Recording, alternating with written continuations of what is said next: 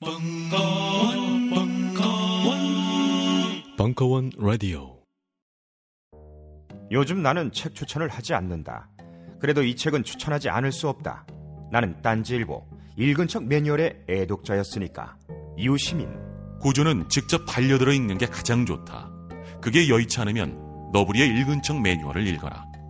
읽은 척 매뉴얼은 고전들의 뒤틀린 소개이자 색다른 비평일 뿐만 아니라 그 자체로 고전과 맞먹는 유사 고전이다. 고종석. 그는 딴지일보 역사를 통틀어 가장 딴지적 글쟁이다. 김어준. 고전이 얼마나 재밌는가를 은하계에서 가장 재밌게 설명하는 책. 딴지 편집장 너브리의 고전문학 읽은 척 매뉴얼. 아직 고전을 모르는 분들께 그리고 이미 고전을 알고 있는 분들께도 강력 추천합니다. 지금 바로 전국 서점에서 만나보세요. 딴지 마켓에서 구입하는 분께는 저자 사인본을 배송해 드립니다.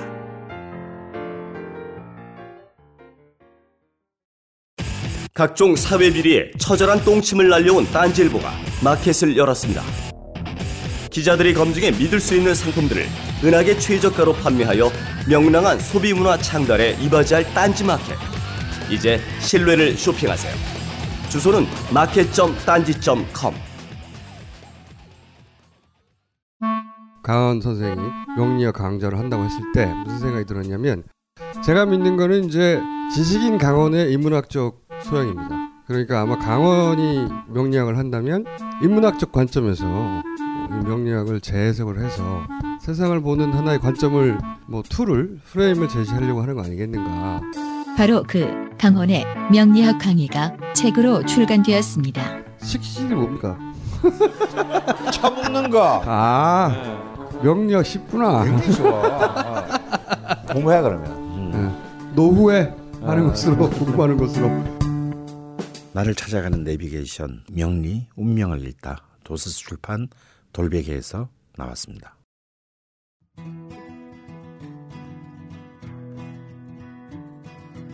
야매 출판인의 야매 마케팅. 재미가 없으면 의미도 없다. 12월 10일 강연.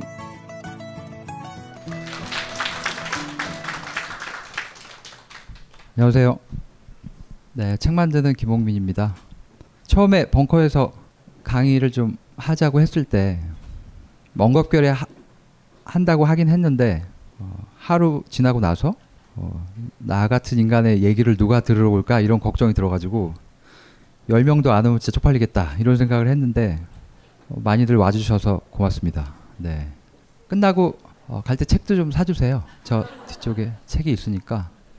제가 어저께 그 올해 출판계를 결산하는 원고를 써달라는 청탁을 시사인에서 받았는데 그래서 올해 출판계에 무슨 일이 있었나를 이렇게 가만히 돌아봤더니 좋은 일이 하나도 없었어요. 어, 즐거운 일이 하나도 없었고 어, 1년 내내 도서정까지 문제가 어, 여기 오신 분들은 다 도서정까지 반대하시죠. 네, 대답들을 안 하시는데 귀찮 귀찮으시죠? 물어보지 말까요? 네. 저는 찬성하는데요.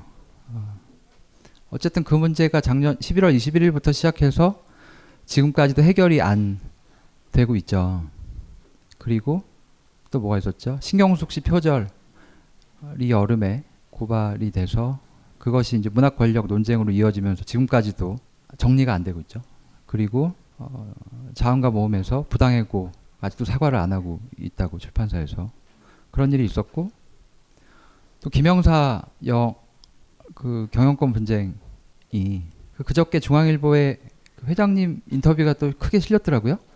박은주 사장의 신화는 사실 별거 아니다. 자, 자기가 한 거고 다 얻어 걸린 거고 약간 이런 식으로 또 말씀을 하셔서 참 이것도 앞으로 어떻게 될지 알 수가 없고 제가 출판사를 창업한 지 지금 한 10년이 좀 넘었는데 그러니까 돌이켜 보면 출판계는 항상 좀 암울한 뉴스가 많았고 즐거운 뉴스나 재밌는 뉴스는 거의 없었던 것 같아요. 그 저는 어느 순간부터 출판계도 좀 재미난 뉴스가 많았으면 좋겠다. 즐거운 뉴스가 많았으면 좋겠다. 그런 생각을 좀 강박적으로 했거든요.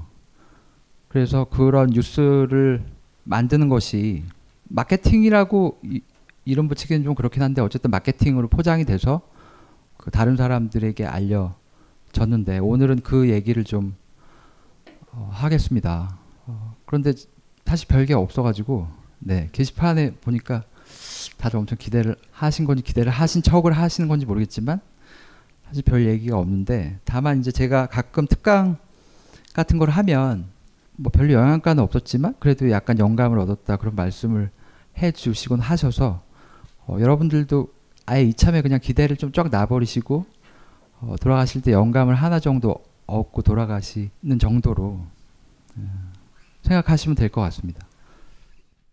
어, 제가 처음에 창업 출판사를 이제 만들었을 때 어, 그때만 해도 저는 그러니까 출판은 제조업으로 분류가 되거든요. 그런데 책은 다른 제조업과는 조금 다르다고 생각을 했어요. 어, 책이란 것은 내용이 좋으면 재밌으면 알아서 팔리는 줄 알았어요. 내용이 좋으면 어, 언론사에서 막 소개해주고 내용이 좋으면 인터넷 서점에서 첫 화면에 띄워주고 내용이 좋으면 독자들이 막 알아서 책을 산다라고 생각을 했거든요.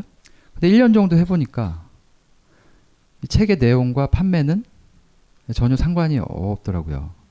정말 좋은 책이 묻히는 일도 너무 많고 그리고 정말 거지 같은 책이 베스트셀러가 되는 경우도 너무 많아서 근데 사실은 그것을 팔아보기 전에 알 수 없기 때문에 어, 물론 이제 지나고 나서 저것은 저래서 잘 팔렸을 거야 라고 어, 추론할 수는 있지만 사실 시장에 내놓기 전에는 알 수가 없거든요.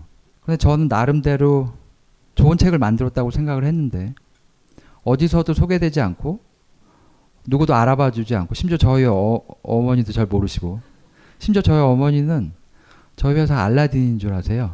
네. 왜냐하면 제가 책이 나오면 한 권씩 보내드리는데 포장하기가 귀찮아가지고 그냥 알라딘에서 보내드리거든요. 그러니까 저희 회사 이름을 알라딘으로 알고 계시더라고요. 그래서 1년이 지나 어느 날 마케팅에 대해 공부를 해야겠다 뒤늦게라고 생각을 했습니다. 책을 파는 방법을 연구를 해야겠다. 그래서 맨 처음 한 게 각종 마케팅 관련 서적들을 사서 읽는 거였습니다. 그런 거 있지 않습니까? 코틀러의 뭐 몇 가지 법칙, 뭐 1등이 되라, 뭐 이런 류의 책들. 그런데 그런 류의 책들을 엄청 많이 사서 봤는데 별로 무슨 얘기인지 잘 모르겠고 도움도 안 되고. 그러니까 지금 지나놓고 보면 그런 책들은 정말 큰 기업 막 직원이 막 수백 명 있고 엄청나게 큰 기업에나 적용되는 얘기지. 저희처럼 꼴랑 직원이 4명인 어, 이런 조직에 전혀 적용할 수 없는 얘기였다라는 생각이 그건 이제 뒤늦게 들었지만 그 당시에는 이제 그런 걸 몰랐고 무슨 얘기인지를 전혀 몰라가지고 실제로 필드에서 출판사들이 어떻게 파는지를 봐야겠다 그런 생각이 들어서 처음으로 교보문고 매장에 가게 됩니다. 왜 처음이라 그랬냐면 독자로서가 아니라 업자로서 어, 교보문고 광화문 매장에 간 것이죠. 근데 교보문고 광화문 매장이 여름에 들어갔더니 그 플로어에 경차가 한 대 서 있더라고요. 새 차가. 그게 뭔고 하니 출판사에서 신간을 내고 어, 교보문고에서 사서 그 영수증에 이름과 전화번호를 적어서 그 경차 앞에 있는 아크릴 박스 안에 넣으면 추첨을 해서 1등에게 경차를 주겠다. 어, 이런 이벤트였어요. 이런 거에 사람들이 응모를 할까 싶었는데 왜냐하면 저 같으면 그 영수증에 이름 적는 거조차도 귀찮아서 안 했을 텐데 그 영수증이 어마어마하게 많은 거예요. 아 희한하다. 이럴 수가 있, 이럴 수가 있다니. 그리고 그 연매장으로 갔더니 아동 청소년 매장으로 갔더니 거기서는 뭐 냉장고도 주고 무릎 담요도 주고 뭐 하여튼 각종 뭐 엄청나게 많이들 상품을 주더라고요.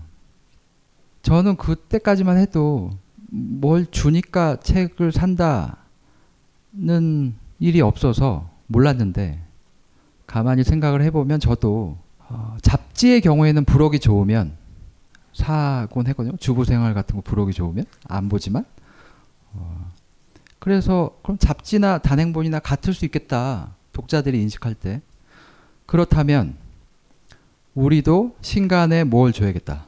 그런데 뭘 주지? 뭘 줘야 되나 곰곰이 생각을 하던 어느 날 친하게 지내던 출판사의 영업자가 그런 얘기를 하는 거예요. 자기네 출판사에서 최근에 신간이 나왔는데 그 신간에 이 특정 상표를 얘기해도 되는지 모르겠어요. 박준 헤어에서 만든 무스를 끼워서 줬더니 오 이게 신간이 잘 팔리더라. 날개 좋진 듯 팔리더라. 그 사람의 표현에 따르면 그래서 이제 샘플을 이렇게 보여주는데 그거 되게 예쁘더라고요. 그래서 제가 또 귀가 얇아가지고 이거다 싶어서 어 제가 그 영업자한테 이 박준 헤어의 담당자를 나를 좀 연결해 달라. 그랬더니 그 친구가 하는 말이 아, 잘 됐다. 마침 자기가 더 사둔 게 있다. 그거를 내가 넘기겠다. 원가에. 아, 이렇게 딱 맞아 떨어지다니 감탄을 하면서 그거를 3천 개를 사서 그때 당시에 저희가 무슨 책을 냈냐면 미야베 미유키라는 작가의 신간 마술은 속삭인다라는 그러니까 미야베 미유키는 아, 아시나요? 네, 일본의 추리소설 작가고요. 한국에서는 화차라는 영화 아, 개봉을 한 원작자죠. 어, 저희가 미야베 미유키 한 30종 정도 냈는데 그때 이제 첫 책이 그래서 너무 잘 팔아보고 싶어서 박준헤어에서 만든 무스를 그 추리 소설에 붙여서 서점에 배본을 합니다. 그랬는데 일주일이 지나고 이주일이 지나도 제 주문이 안 들어오는 거예요. 책이 안 팔린다는 얘기죠. 돈도 꽤 많이 썼거든요. 나름대로 없는 살림에. 그래서 잠도 안 오고 밤에. 그러던 어느 날 제가 무슨 큰 그 추리 소설 커뮤니티 사이트에 들어갔는데 저희 책 얘기가 올라와 있더라고요. 뭐라고 올라왔냐면 클릭하고 들어갔더니 그 미야베 미유키의 마술은 속삭인다라는 책 사진이 있고 그 아래 박준헤어에서 만든 무스가 있고 그 밑에 이렇게 써놨더라고요. 야 내가 오늘 교보문고에서 미야베 미유키라는 작가의 추리 소설을 샀어. 추리 소설을 샀는데 무스를 줬어. 어떻게 생각하냐? 그런 글이 댓글이 굉장히 많이 달렸는데 뭐라고 달렸냐면 그 추리 소설의 결정적 힌트가 무스에 있는 게 아닐까? 뭐 이제 이런 이런 댓글이 무스에 암호 같은 게 새겨져 있지 않을까? 뭐 이제 이런 댓글이 자기들끼리 키읔 키읔 키읔 키읔 뭐 이런 그걸 밤에 혼자 보는데 얼마나 창피하든지 얼굴이 막 빨개져가지고 내가 마케팅이 뭔진 잘 모르지만 적어도 이런 건 마케팅이 아닌 것 같다. 그러면 다시 마케팅이 뭘까라고 생각을 하다가 어, 그 다음 작품으로 어, 제 이와 손톱이라는 책을 냈거든요. 빌 밸린저라는 작가의 이와 손톱이라는 책을 냈는데 이게 1950년대에 나온 작품이에요. 보통 추리 소설이라고 하면 지금은 이제 여러 어, 굉장히 많은 sub 장르들이 생겼지만 예전에 본격 추리라고 하면 패턴이 뻔하죠. 장르 문학이라는 것은 패턴이 있는 문학이지 않습니까? 사건이 벌어지고 사람이 죽고 전지전능한 능력을 가진 탐정이 나오고 온갖 용의자가 소환이 되고 그리고 마지막 결말에 이르러서 전혀 의외인 인물이 범인으로 짠하고 밝혀지는 것이 일반적인 패턴이었죠. 그 범인이 얼마나 허를 찌르냐에 따라서 그 추리 소설의 가치가 결정이 어, 마지막에 그 예전에는 이제 그런 거에 대한 규칙도 엄청 많았고 그런데 이게 출판사의 아이디어인지 작가의 아이디어인지는 모르겠지만 당시에 1950년 당시에 이 책이 출간이 될 때 책의 결말 부분을 봉인을 해서 독자들이 책을 사고 그 결말 부분 앞까지 책을 읽었는데 범인이 누군지 알겠다. 나는. 혹은 너무 재미가 없어 범인이 안 궁금해. 그래서 봉인을 뜯지 않고 서점으로 가져오면 환불을 해줬다는 거예요. 1950년대 우리 막 한국 전쟁 하고 있을 때 당시에는 인터넷도 없었고 스포일러가 광범위하게 퍼질 일이 없었죠. 그러니까 그 소식을 들은 독자들이 앞다투어 서점으로 가서 본래 독자들이란 그렇게 작가가 도발을 하면 내가 봉인을 뜯지 않고 환불해 주겠어 라는 호승심이 생기게 마련이죠. 그래서 책을 읽었는데 반전이 너무 뛰어났던 거지. 어, 그래서 다들 봉인을 뜯고 어, 책을 읽었고요. 그리고 그 책이 말하자면 이제 레전드가 된 거예요. 제가 이제 그 뉴스를 인터넷에서 보고 야 이거 참 대단하다. 어, 뭔지 뭔지 모르지만 뭔가 대단하다라는 생각이 들어서 그 책의 원서를 봉인될 당시에 출간됐던 책을 구하려고 봤더니 이미 원서는 구할 수가 없고 값이 너무 천정부지로 뛰어 올라서 그러니까 일본에서도 그 책을 출간할 때 결말을 봉인해서 출간을 했더라고요. 그래서 일본 아마존 그 중고 매장에서 그걸 겨우 구해서 어, 책을 봤더니 대충 어느 부분부터 봉인을 하고 기술적으로 이제 어떻게 그것을 마무리를 했는지 알겠더라고요. 그래서 그 책을 계약을 하고 저희도 어, 그러니까 북스피어에서 그 책을 냈죠. 결말을 봉인해서 랩핑을 하고 띠지에는 이제 초판 한정으로 이 결말 봉인본을 팔겠다. 저희가 이 전까지 책을 내면 초판 저희가 이제 초판 3,000부 정도 찍거든요. 그러면 3,000부가 팔리는데 한 두 달 정도. 요즘에는 더 오래 걸리고요. 10년 전에는 한 두 달 정도 걸렸는데 이 책은 나오자마자 일주일 만에 책이 다 팔렸습니다. 두 권씩 샀다 그러시더라고요. 한 권은 봉인 뜯고 봐야 되고 한 권은 봉인된 그대로 보관을 하는 용도로 어, 두 권씩 사셔서 책이 뭐 순식간에 다 팔린 거예요. 이 책이 팔리는 양상을 보면서 그런 생각이 들었어요. 내 마케팅이 뭔지는 잘 모르지만 이런 게 마케팅이 아닐까? 그러니까 예를 들어 제가 방금 여러분에게 이와 손톱이라는 책이 재밌다라거나 이와 손톱이라는 책의 줄거리를 말씀드리지도 않았는데 어, 단지 이런 장치만으로도 약간 궁금해지셨죠. 네. 네, 궁금해지셔야 되는데, 야, 약간 궁금해지지 않습니까? 야, 도대체 어떻게, 어, 왜 보, 보, 결말, 아, 말 더듬고 있습니다. 네. 그러니까 마케팅이란 것은, 어, 논자들에 따라서 정의가 다르겠지만, 제가 생각할 때는 독자들에게, 독자들을 궁금하게 만드는 것. 그러니까 책이 재밌다라거나, 그러니까 그런 얘기는 누구나 다 하죠. 출판사, 에서 책을 만드는 사람이면 누구나 다 자기 책은 재밌습니다. 그래서 독자들에게 우리 책은 재밌다라고 다들 얘기를 하지만 독자들은 믿지 않죠. 왜냐면 지가 만들었으니까 재밌겠지라고 생각을 하시지 않나요? 그런 거 말고 어, 내가 만든 책이 재밌어요. 내가 만든 책이 뭐 걸작이에요. 이런 거 말고 어, 뭔가 컨텍스트적으로 재밌는 얘기를 독자들에게 제공해서 독자들로 하여금 궁금증을 불러일으키는 것 그런 게 내가 해야 되는 마케팅이 아닐까 그런 생각이 들었어요. 그래서 그 뒤로 뭘 했냐면 책에다가 장치들을 만들기 시작합니다.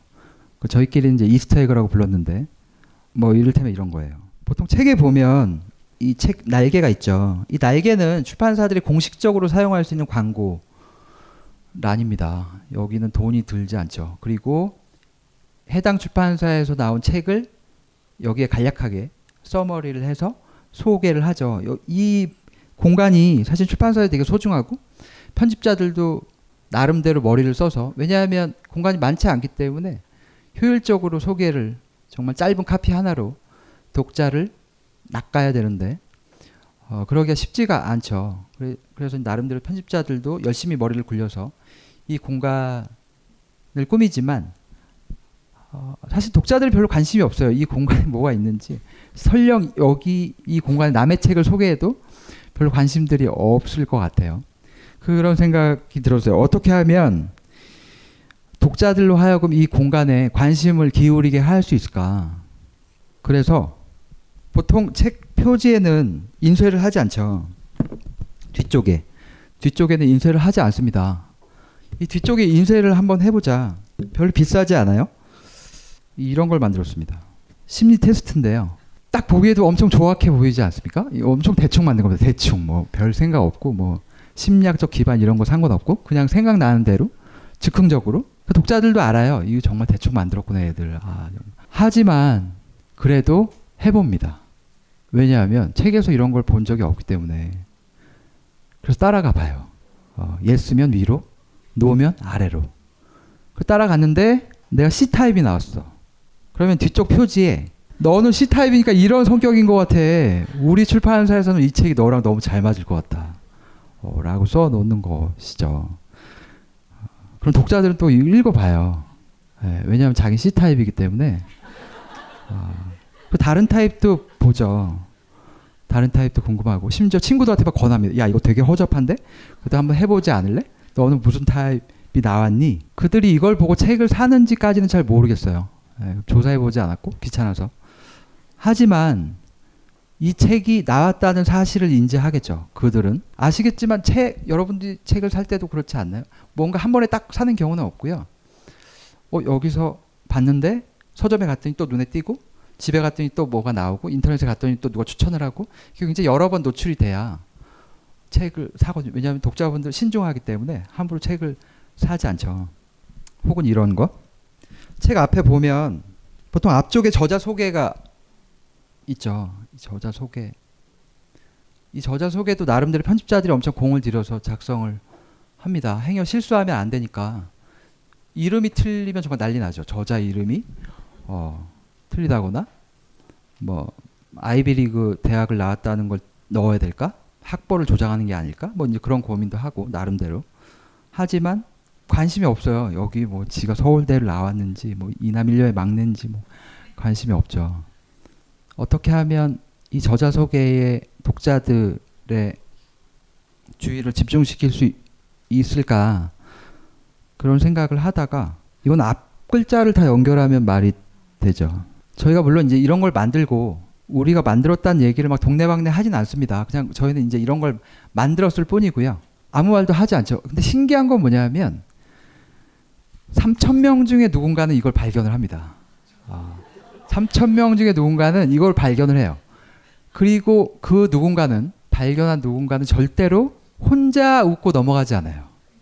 어딘가에 올립니다. 본인의 트위터나 본인의 페이스북이나 이게 오늘의 유머 같은데 굉장히 많이 올라가고요. 그리고 올릴 때는 이 앞부분에 뭐 빨간색을 칠한다거나 해서 올리죠. 그럼 그 밑에 이제 대, 댓글들이 막 붙어요. 뭐 예쁜가? 뭐, 뭐 76년생이면 나이가 많지 않나? 뭐 하여튼 이런 댓글들이 막 붙고 어, 무슨 책인데 이게 무슨 책인데 그런 게 있다는 거야. 레벨 7이라는 책이래. 그럼 또 누군가는 서점에 가서 살펴봅니다. 정말인가? 사지는 않지만 레벨 7이면 추리소설 코너에 가서 이렇게 떠들어 보죠. 그래서 앞에 봤더니 정말로 있는 거예요. 그럼 또 그걸 사진을 찍어서 트위터에 막 올립니다. 장난 아니에요. 거, 이게 진짜로 이게 있어. 뻥인 줄 알았는데 어, 레벨 7이란 책에 그래서 이제 이런 것들이 되게 자연스럽게 여기저기 막 떠다니는 거죠. 막 개인의 채널과 게시판과 각종 사이트에 혹은 이런 이런 것도 있어요. 이건 뭐냐면 제가 대학에서 국문학을 전공했는데요. 저는 원래 소설가가 되고 싶었는데 네, 재능이 없다는 걸 알고 제가 대학교에 입학할 당시에 한국에서 가장 인기 있었던 책 중에 하나가 테마록 이었습니다. 테마록 정말 좋아했는데요. 그 시리즈도 굉장히 많죠.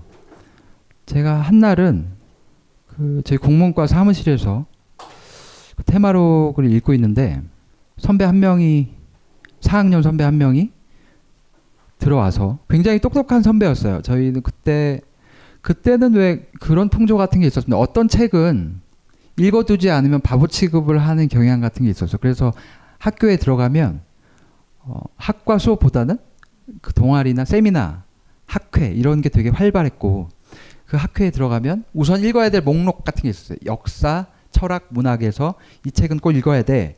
이 책 읽지 않으면 바보가 될 수 있어. 그런 암묵적 위협 같은 게 있던 시절이었죠. 지금은 없는 걸로 알고 있지만. 그래서 이제 학회에 들어가서 이제 그런 책을 읽고 세미나를 하면 저는 이제 어려우니까 뭐가 뭔지 하나도 모르겠고. 그럼 이제 그 선배 항상 그 타박을 하는 거, 아, 너 정말, 너는 정말 생긴 것처럼 무식하구나. 그런 타박을 항상 하는 거예요. 직설적으로. 그날도 제가 테마록을 읽고 있으니까 선배가 내가 무슨 책을 읽고 있는지 와서 이렇게 보더니 그 책의 제목이 테마록이라는 걸 확인한 순간 그 선배의 눈의 표정을 잊을 수가 없어요.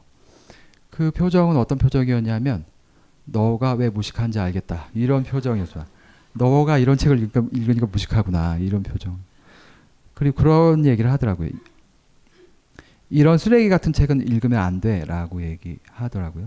그럼 무슨 책을 읽어야 됩니까, 선배님? 하고 물어봤더니 도스토옙스키를 읽어라. 라고 얘기를 어, 그때까지 저는 러시아 소설을 한 번도 읽어본 적이 없습니다. 네. 부끄럽게도. 그래서 그 길로 중앙도서관에 가서 러시아 문화 코너에 갔더니 제일 처음 눈에 띈 게 까라마조프가의 형제들 이라는 책이었어요. 세 권짜리로. 그 책을 빌려서 읽기 시작했는데 러시아 소설 읽어 보셨죠? 러시아 소설 이름이 되게 길지 않습니까? 이름이 너무 길어가지고 또 그 집안은 형제들도 엄청 많고 누가 누군지 알 수가 없는 거예요. 어, 그래서 죄와 벌을 읽을 때쯤에 어떻게 했냐면 어, 메모지를 옆에 놓고 누가 나오면 그 인간이 처음 나오는 페이지 숫자를 적어놨어요. 처음 등장하는 페이지와 그 인간의 특징 이런 걸 적어놔서 뒤로 가다가 헷갈리면 그 인간이 처음 등장한 페이지로 돌아와서 기억을 되살리면 이게 기억이 나더라고요. 아, 이- 맞아. 처음 나와서 뭐 누굴 죽였지? 뭐 이제 이런 게 기억이 나니까 그게 나름대로 편했는데 문제는 이제 이런 메모지를 잃어버리거나 상권에 끼워놓고 반납했는데 중권에 읽다가 아 불사 뭐 이런 경우도 있고 그래서 이런 거를 출판사가 해결해 주면 좋겠다. 예전에는 등장인물 소개가 소설 앞쪽에 항상 있었습니다. 어디 있었냐면 어, 도비라를 지나고 목차를 지나고 본문 앞에 등장인물 소개가 있었고 추리 소설은 대부분 있었던 것 같아요. 등장인물 소개가. 근데 어느 순간 다 없어졌어요. 왜 없어졌느냐? 그건 저도 모르겠고 등장인물 소개는 편집자가 보통 작성을 하죠. 책을 다 읽고 나서 원서에 없을 경우에 굉장히 귀찮은 일이에요. 생각보다 엄청 귀찮고요. 그리고 추리 소설의 경우에는 예전에 정신 나간 편집자가 범인을 막 소개하기도 하고 그런 적이 있었던 모양이에요. 그리고 뭐랄까 등장인물 소개가 거기 있으면 그제 느낌인지 모르겠지만 책이 되게 좀 없어 보인다, 허접해 보인다 그럴까 그런 게 좀 있었던 것 같아요. 그래서 등장인물 소개를 책 날개에 하면 어떨까라는 생각이 들어서 미학적으로 그렇게 촌스러워 보이지 않고 필요 없으면 덮어도 되고 찾기 쉽고 어, 예전에 앞쪽에 있을 때는 제가 접어놨는데 빨리 찾기 위해서 바로 바로 아니면 펼쳐놓고 읽어도 되고요 여러 가지로 굉장히 유용한 장치인 것 같아서 그러니까 3년에 걸쳐서 이런 장치들을 다 책에 만들어 봤어요. 어, 물론 이제 한 번 했던 거 다시 하지 않았고 늘 이번 책에는 어떤 장치를 해야 재미있을까 이런 생각 그런 고민을 하느라고 시간을 많이 보냈습니다. 어떤 날은 이제 그런 고민을 해도 아이디어가 안 나올 때가 있었는데 그럴 때는 쉬기도 하고 두 가지 소득이 있었어요. 한 가지는 아까 말씀드린 대로 독자들이 이런 장치들을 발견을 하면 그것이 되게 자연스럽게 여러 사이트로 퍼날라지 고 알려지고 책의 존재가 독자의 손에 의해서 발견이 되는 일이 한 가지 소득이었고요. 그런 적도 있었어요. 그때 어, 한 2년 차쯤인가 어, 너무 아이디어가 없어서 한 번 쉬었는데 어, 출판사로 전화가 왔습니다. 내가 이번 책을 샀는데 샅샅이 훑어봤는데 도저히 못 찾겠다. 나한테만 알려주면 절대 어디 가서 얘기하지 않겠다. 그래서 제가 그때 죄송한데 이번에 너무 아이디어가 없어서 쉬었습니다. 라고 얘기했더니 그 독자분의 한숨 소리를 잊을 수가 없습니다. 네. 그 뒤로 아, 쉬면 안 되겠다. 그 다음번에 한 번 더 쉬었는데 혼주 호가가와의 기이한 이야기라는 책을 만들 때 그때는 판권 페이지에 써놨어요. 이번에 쉰다고 찾지 마시라고. 그러니까 그때 저희 책을 늘 사던 독자들은 항상 그런 것에 주의를 기 앞뒤를 샅샅이 살펴보고 이제 그런 소득이 하나 있었고요. 다른 한 가지는 이게 2009년에 나온 인터뷰인데 제가 2005년에 창업을 했거든요. 그런데 그때는 언론에서 저희 책을 잘 소개해 주지 않더라고요. 저희가 이제 저는 추리 소설, SF 소설만 내니까 언론에서 그렇게 관심을 기 울여주지 않아서 굉장히 섭섭했는데 이때 처음으로 언론사에서 연락이 왔어요. 책 소개가 아니라 출판사 일반에 대해서 그 대충 야마가 어떤 거냐면 북스피어라는 출판사의 뒷조사에 자기가 착수를 했는데 어 여기 애들 좀 특이하다. 뭐 어쩌고 저쩌고 뭐 내면서 블로그를 통해서 뭘 하면서 책 정작 입소문을 타게 된 계기가 따로 있는데 뭐 책 속에 뭘 숨겨 놔 가지고 뭐 이제 이런 어 이게 특이하다는 거예요. 그가 보기에. 그래서 이 기사가 나가고 나서 출판사로 전화가 굉장히 많이 왔습니다. 이게 소개된 책이 어떤 거냐? 기사를 봤는데 차마네임 구함이라는 책이 어떤 책에 있다는데 그 제목이 뭐냐?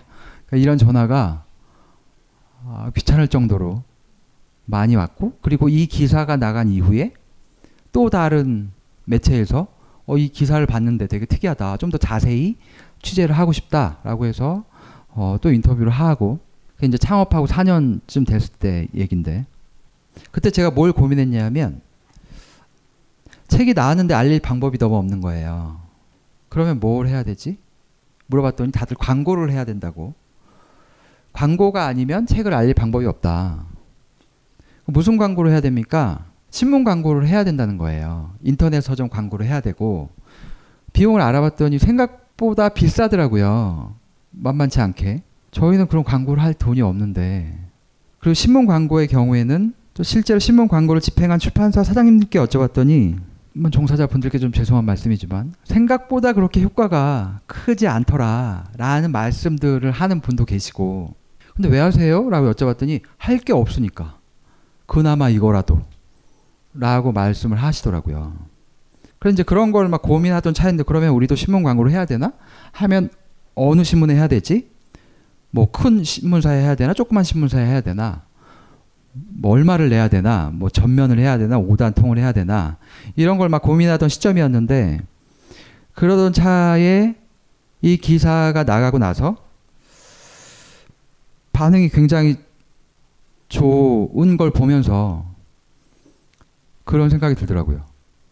듣자 하니 출판사가 돈을 써서 신문 광고를 하는 것이 그다지 효과는 없다고 하는데 내가 뉴스가 돼서 신문에 나갔더니 비용은 안 들고 효과는 되게 좋은 거예요. 그렇다면 내가 뉴스가 되면 어떨까?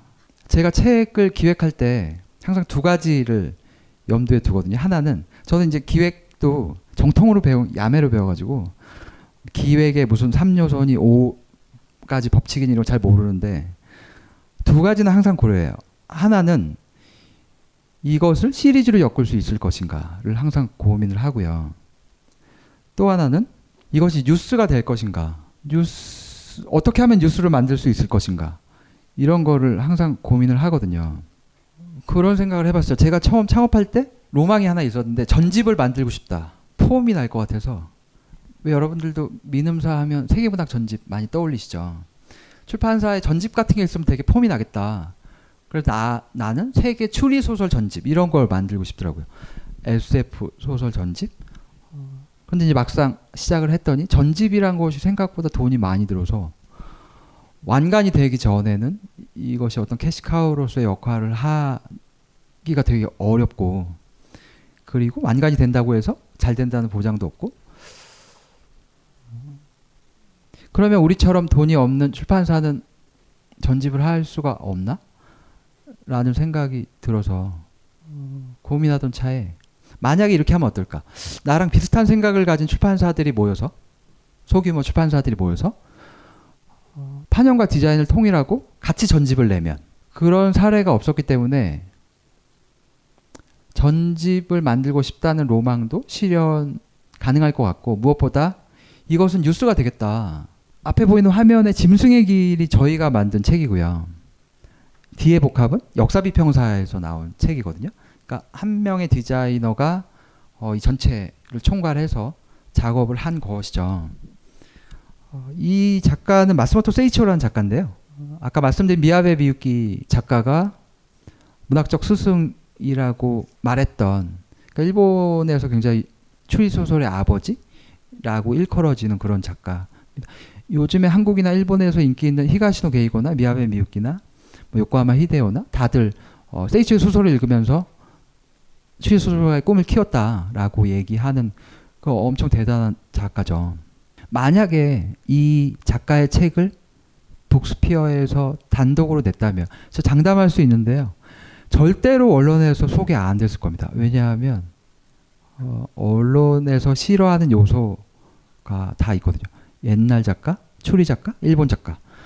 어, 제가 손목을 걸 수도 있습니다. 아마 소개가 한 줄도 안 됐을 겁니다. 그런데 두 개 출판사가 의기투합해서 어, 책을 냈더니 이건 동아일보 기사인데요. 그 오른쪽에 계신 분은 역사비평사에서 이제 이 기획을 저랑 같이 담당했던 주관님이시고 왼쪽은 저고 어, 신, 신문사의 기사의 내용은 대략 어떤 거였냐 하면 도대체 얼마나 대단한 작가길래 얘들이 연합을 해서 이런 작가의 책을 낸 것이냐.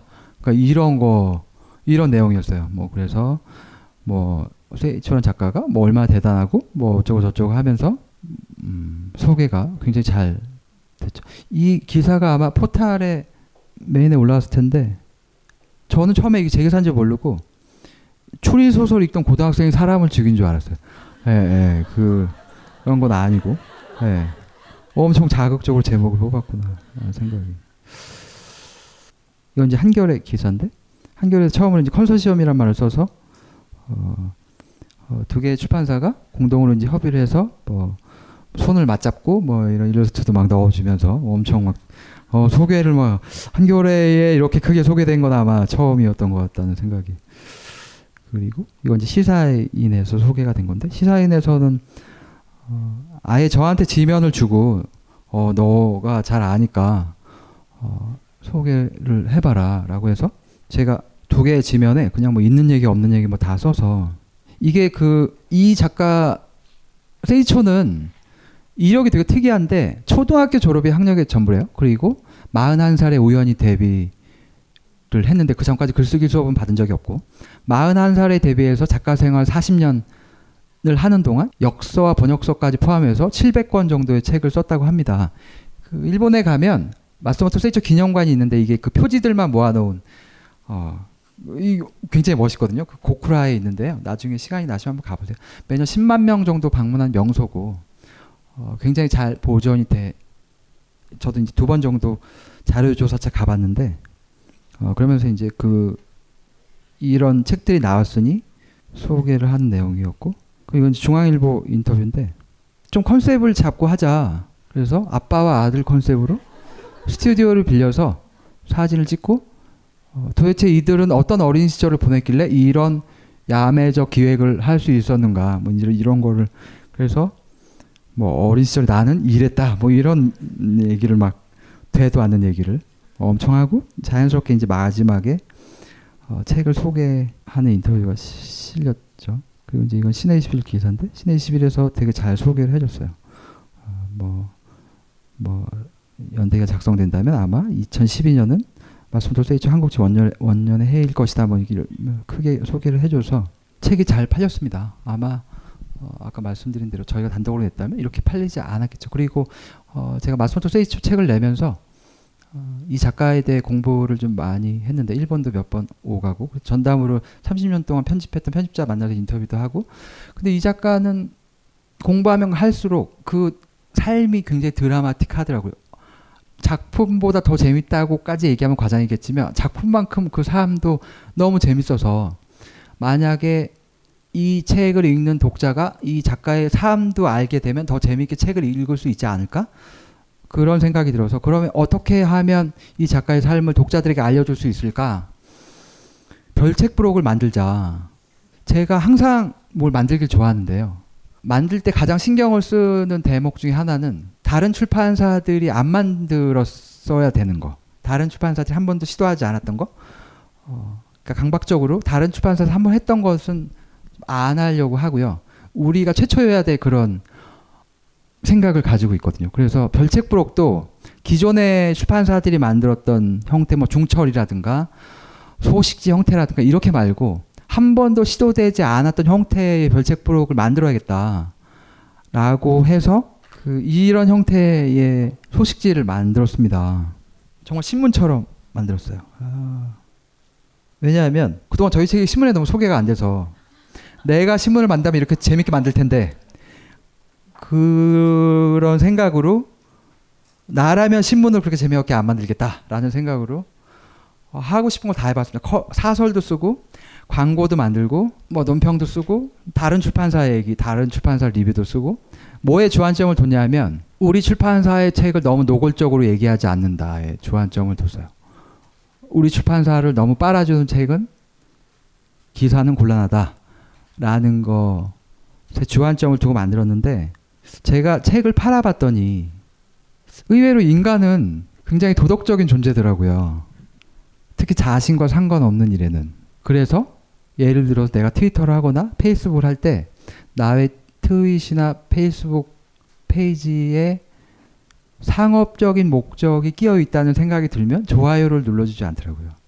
왜냐하면 나는 도덕적인 인간이기 때문에 너의 상업적 목적에 부안해동하지 않겠다. 이런 생각, 그 좋아요 눌러주는 건 별로 어려울 것 같지 않은데 어느 순간 그런 생각이 들어서 내 책을 내가 너무 재밌다고 얘기하는 것은 좀 지양해야겠다. 어, 지금은 이제 안 그렇죠. 지금은 이제 뻔뻔해져가지고 막 재밌다고 얘기하지만 과거에는 어, 그래서 이제 이걸 처음 만들 때만 해도 이제 그런 거에 되게 주안점을 뒀고요. 그리고 공짜로 나눠주지 않았습니다. 어, 왜냐면 이제 공짜 콘텐츠가 너무 많고 이 소식지를 구하려면 우리 책을 사야 돼.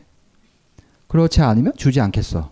라고 설령 버릴지언정 라는 생각으로 공짜로 나눠주지 않았죠.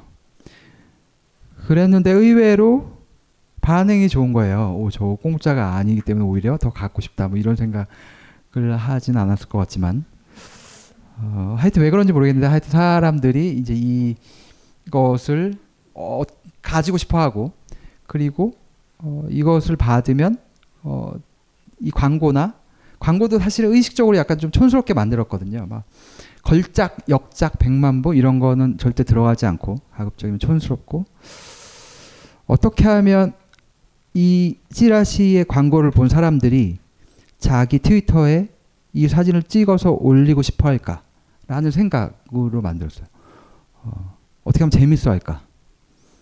그래서 처음에는 어, 부수가 많지 않았지만 어, 이것이 점점 쌓이면서 자연스럽게 이 소식지를 구하고 싶어하는 독자가 늘었고 나중에는 책은 관심이 없는데 이 소식지를 얻기 위해서 책을 사는 어처구니 없는 일이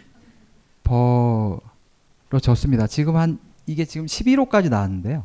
지난호 같은 경우에는 광고를 싣고 싶다는 출판사가 있었어요. 어, 너의 소식지에 우리 어, 출판사 책 광고 싣고 싶다.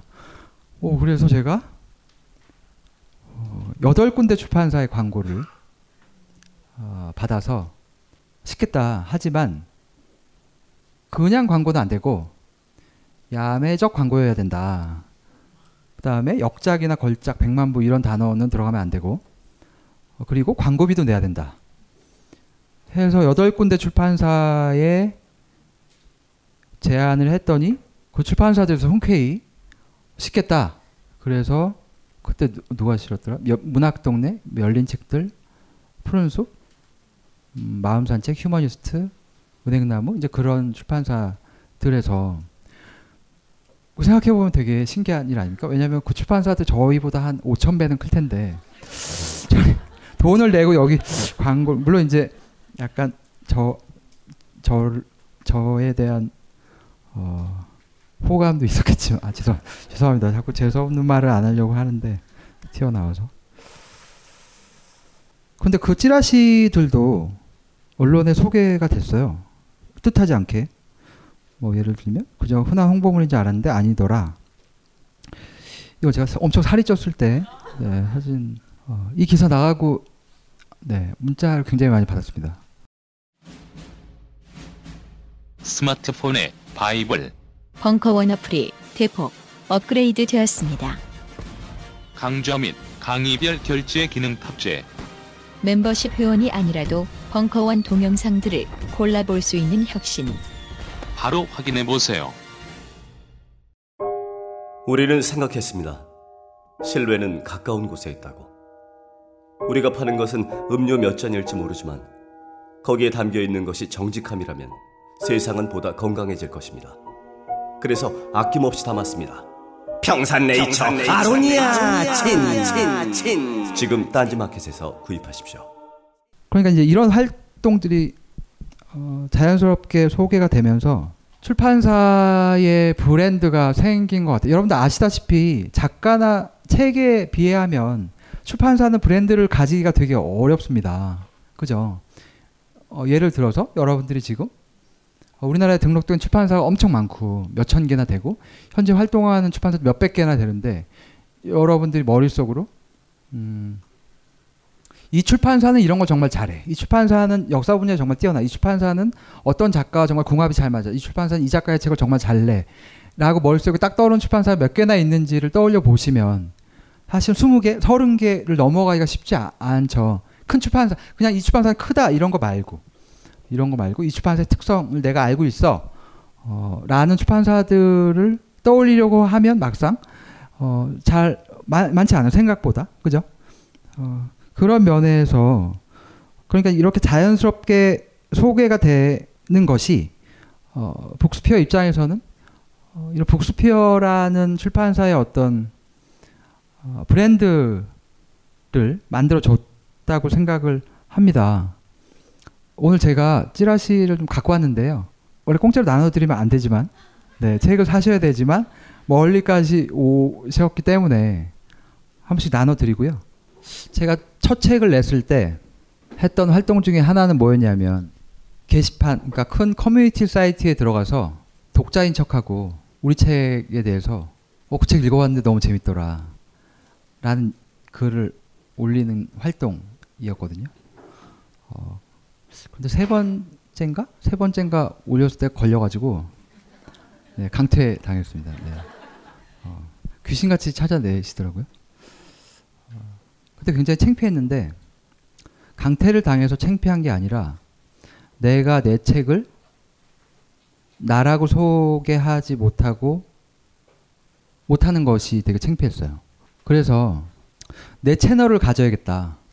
어, 그러니까 책이 나왔을 때 언론에 기대지 않고 서점에 기대지 않고 독자들이 발견해 주기를 기다리지 않고 내가 내 책을 내 손으로 소개할 수 있는 채널 그런 채널이 필요하겠다 그런 생각이 들어서 그때 이제 만들었던 게 이제 블로그였습니다. 출판사의 채널은 과거에 홈페이지 형태였죠 최초에 엔터를 치고 들어가면 각종 뭐 게 있고 그 다음에 카페 형태로 넘어갔다가 그리고 나서 블로그로 넘어갔다가 그 이후에 트위터 요즘에는 이제 페이스북 또 이제 뭐 뭔가 또 새로운 매체로 변화를 하겠죠. 제가 창업할 당시에는 블로그가 대세였습니다. 그 블로그에 글을 올렸는데 엄청 열심히 써서 글을 올렸는데 아무도 관심이 없는 거예요. 아무도 관심이 없고 매일매일 글을 올리고 매일매일 글을 올려도 누구 하나 뭐 댓글을 다하는 인간도 없고 관심도 없고 왜 그런지를 가만히 분석을 해봤더니 내 책 얘기만 해서 그런 것 같더라고요. 이를테면 이제 보도 자료 긁어서 올리고 그다음에 뭐 신문에 소개된 인터뷰 기사 긁어서 올리고 그러니까 그들 입장에서는 굳이 거기까지 가서 그 인터뷰 기사를 내가 볼 이유가 없는 거죠. 정 보고 싶으면 그 해당 언론사에 가서 보면 되고 그래서 그 기간이 꽤 길었어요. 한 1년 정도? 1년 정도는 거의 아무도 관심을 기울여 두지 않고 가끔 뭐 댓글 달리는 거라고 해봤자 뭐 김미영 팀장 뭐 이런 사람이 가끔 다는 정도고 거의 아무도 관심이 없는 상태였는데 이렇게 올려서는 안 되겠다. 그래서 생각을 한 게 내 책과 관련 없는 얘기들을 하기 시작했습니다. 어, 예를 들면 영화는 OST가 있지 않습니까? 그런데 왜 책은 없을까라는 생각이 들었어요. 그 전까지 책은 책이 나오고 어, 기존에 있었던 음반을 붙여서 이벤트를 하는 형태였고 그런 거 말고 정말 순수하게 책을 읽고 만든 OST를 같이 만들면 어떨까. 그래서 내가 만들겠다. 내가 책을 읽고 그 책에서 느낀 감흥을 토대로 노래를 만들어서 책을 산 분들에게 나눠주겠다. 그래서 엄청 공들여서 이 가사도 실제로 보면 엄청 주옥 같고요. 어, 기간도 되게 오래 걸렸고 이 자켓 자켓 만들고 가사 쓰고 기사를 제 블로그에 올렸죠. 4월 1일 날. 정상적인 인간이라면 이것은 만우절 이벤트일 거야라고 생각을 당연히 해야 된다고 생각을 하는데 포스팅에 댓글이 많이 붙었는데요. 어, 처음에는 4월 1일이니까 만우절 이벤트일 거야 라고 붙었다가 중간쯤 가니까 얘들이라면 이런 걸 만들 수도 있겠다.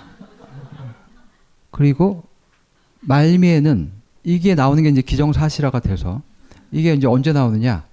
뭐 문의 전화도 오고 심지어 다른 출판사 어, 직원분이 전화를 해서 이거 어디 가 야 살 수가 있느냐 어, 전화 오기도 하고 근데 이제 그런 전화는 저희 직원들이 받죠. 그러니까 저희 직원들은 제가 이런 걸 하면 되게 심란해해요. 예, 그 왜냐하면 거짓말이란 걸 얘기를 해줘야 되잖아요. 그건 독자분들 중에 이제 화를 내는 분도 계시고 아니 이런 거짓말을 하다니 출판사 정신 나간 거 아닌가? 직원들은 이제 그런 얘기를 들으면 조심스러워지죠. 어, 그리고 스트레스도 받고. 그래서 제가 이런 걸 하면 가급적 이제 말리는 편이고요. 그리고 이제 그때 그런 문의 전화가 막 오, 오, 니까 저희 직원이 사장님 이것은 빨리 거짓말이라고 공지를 올리는 것이 좋겠다. 라고 해서 제가 아니 그러면 우리가 정말 이걸 만들면 되지 않겠느냐. 그래서 이제 음반을 취입하러 녹음실에 가서 어, 녹음을 했는데 그 녹음을 직원이 듣더니 사장님 이것은 사장님을 아는 사람은 조금 재미있어 할 수도 있지만 사장님을 모르는 사람이 받으면 불쾌할 수 있다. 그런 모험을 감행해야 할 필요가 이, 있을까요? 그런 의문을 제기 하더라고요. 그래서 근데 이미 상황이 너무 커져서 뭔가 만들긴 만들어야겠는데 그래서 가수 박기영 씨를 찾아가서 상황이 지금 2차, 여차저차해서 이만저만 하게 됐다. 좀 도와달라. 좀 공지에 몰렸습니다. 라고 했더니 어, 박기영 씨가 어, 약간 고민하다가 재밌겠다. 어, 이런 기획이라면 의미도 있을 것 같고 출판계에서 한 번도 시도되지 않았으니까 2009년에 아 2011년에 그래서 흔쾌히 책이 나오기 전에 원고를 읽고 어, 노래를 만들어서 초판을 산 독자에게 어, 증정을 하는 이벤트를 했었죠. 음, 비용은 한 100만 원 정도 들었고요. 사실 100만 원으로 할 수 있는 광고는 아마 업계 분들은 아시겠지만 생각보다 그렇게 많지 않습니다. 그죠? 100만 원으로 할 수 있는 광고가 생각보다 많지 않고 그리고 그리고 이제 그것이 그렇게 효과가 있지도 않고 광고라는 것은 제가 해봤더니 단발적으로 100만 원, 단발적으로 300만 원 이런 식으로 해서는 효과가 없더라고요. 어, 뭐 일주일 광고, 한번 뭐, 뭐 나가는 광고 이런 건 효과가 없고요. 그런 것은 다만 어차피 책을 살 사람들이 조금 빨리 사는 효과는 있어도 책을 안 사는 사람들이 책을 사는 효과는 없더라고요. 책을 안 사는 사람들이 책을 사게 하려면 굉장히 오랫동안 광고를 밀고 나가야 됩니다. 그러니까 이를테면 어, 뭐 인터넷 서점에 패키지 광고를 몇 달 정도 혹은 오프라인 서점에 매대 광고를 몇 개월 정도 밀고 나가야 되죠. 그 몇 개월 동안 그렇게 밀고 나가려면 생각보다 돈이 많이 들어요. 못해도 몇 천만 원은 들고요. 아마 대형 출판사의 경우에는 어, 억 단위로 광고를 집행을 할 텐데 그런 정도로 지속적으로 밀고 나가지 않으면 광고는 효과가 없죠. 그런데 출판사를 차리신 분들 중에 자본이 없는 1인 출판사의 경우에 자꾸 광고를 하는 것에 대해서 고민들을 하세요. 왜냐하면 책이 나왔다는 사실을 알릴 방법이 없으니까. 자, 이제 그분들이 상담을 하러 오시면 제가 이제 그런 말씀을 드리거든요. 사실은 광고는 비용을 많이 투자를 해서 어, 1차 독자를 넘어서 2차 독자에게 전해질 때까지 지속적으로 광고를 해야 된다. 그게 아니면 사실 밑빠진 독에 물붓기일 경우가 어, 대부분입니다라고 말씀을 드려도 들을 때는 머리로는 이해하시지만 또 돌아가시면 고민을 하시더라고요. 그래서 제가 그럴 때는 그렇게 말씀드려요. 그러면 한번 해보세요. 어, 뭐 몇백만 원 들여서 한번 해보시면 그 다음부터는 이제 안 하시더라고요. 아 해보니까 어, 이것은 이런 어, 효과가 없구나. 그래서 제가 그 다음부터는 이런 식의 굿즈를 만드는데 더 신경을 썼던 것 같아요.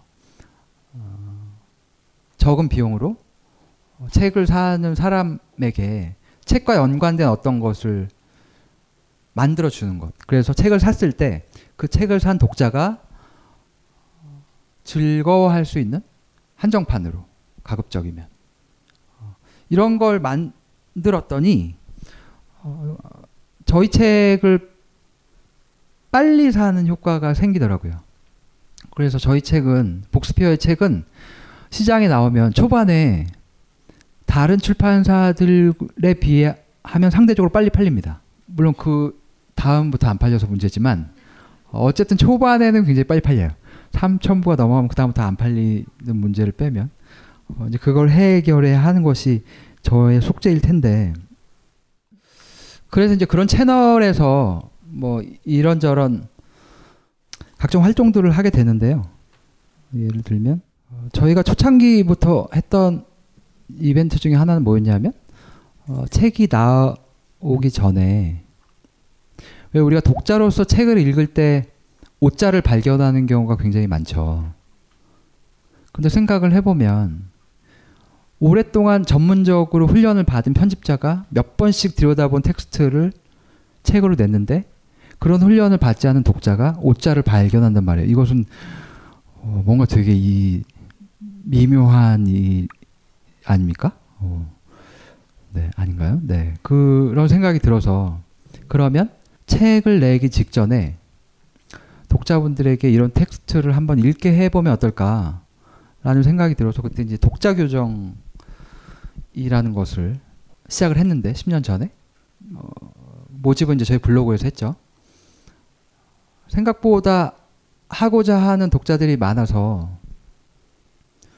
처음에는 교정만 하고 가셨는데 그 다음번에 할 때는 교정을 하고 저녁을 같이 먹고 그 다음번에 할 때는 교정을 하고 저녁을 먹고 술을 먹고 그 다음번에는 술자리가 3차, 4차로 늘어나더니 나중에는 뭐 비용이 너무 엄청 늘어나서 아, 그래서 이제 그거 자체로 하나의 이벤트가 돼서 매년 어, 조금씩 조금씩 뭔가 더 이벤트성이 덧붙여졌던 것 같아요. 그 다음에는 1박 2일 어, 독자 교정을 하, 한다든가 책을 번역한 번역자의 집에 가서 노는 독자 교정을 한다든가 이 행사는 이게 올해였던 것 같은데 올해 올해 했던 행사인데요.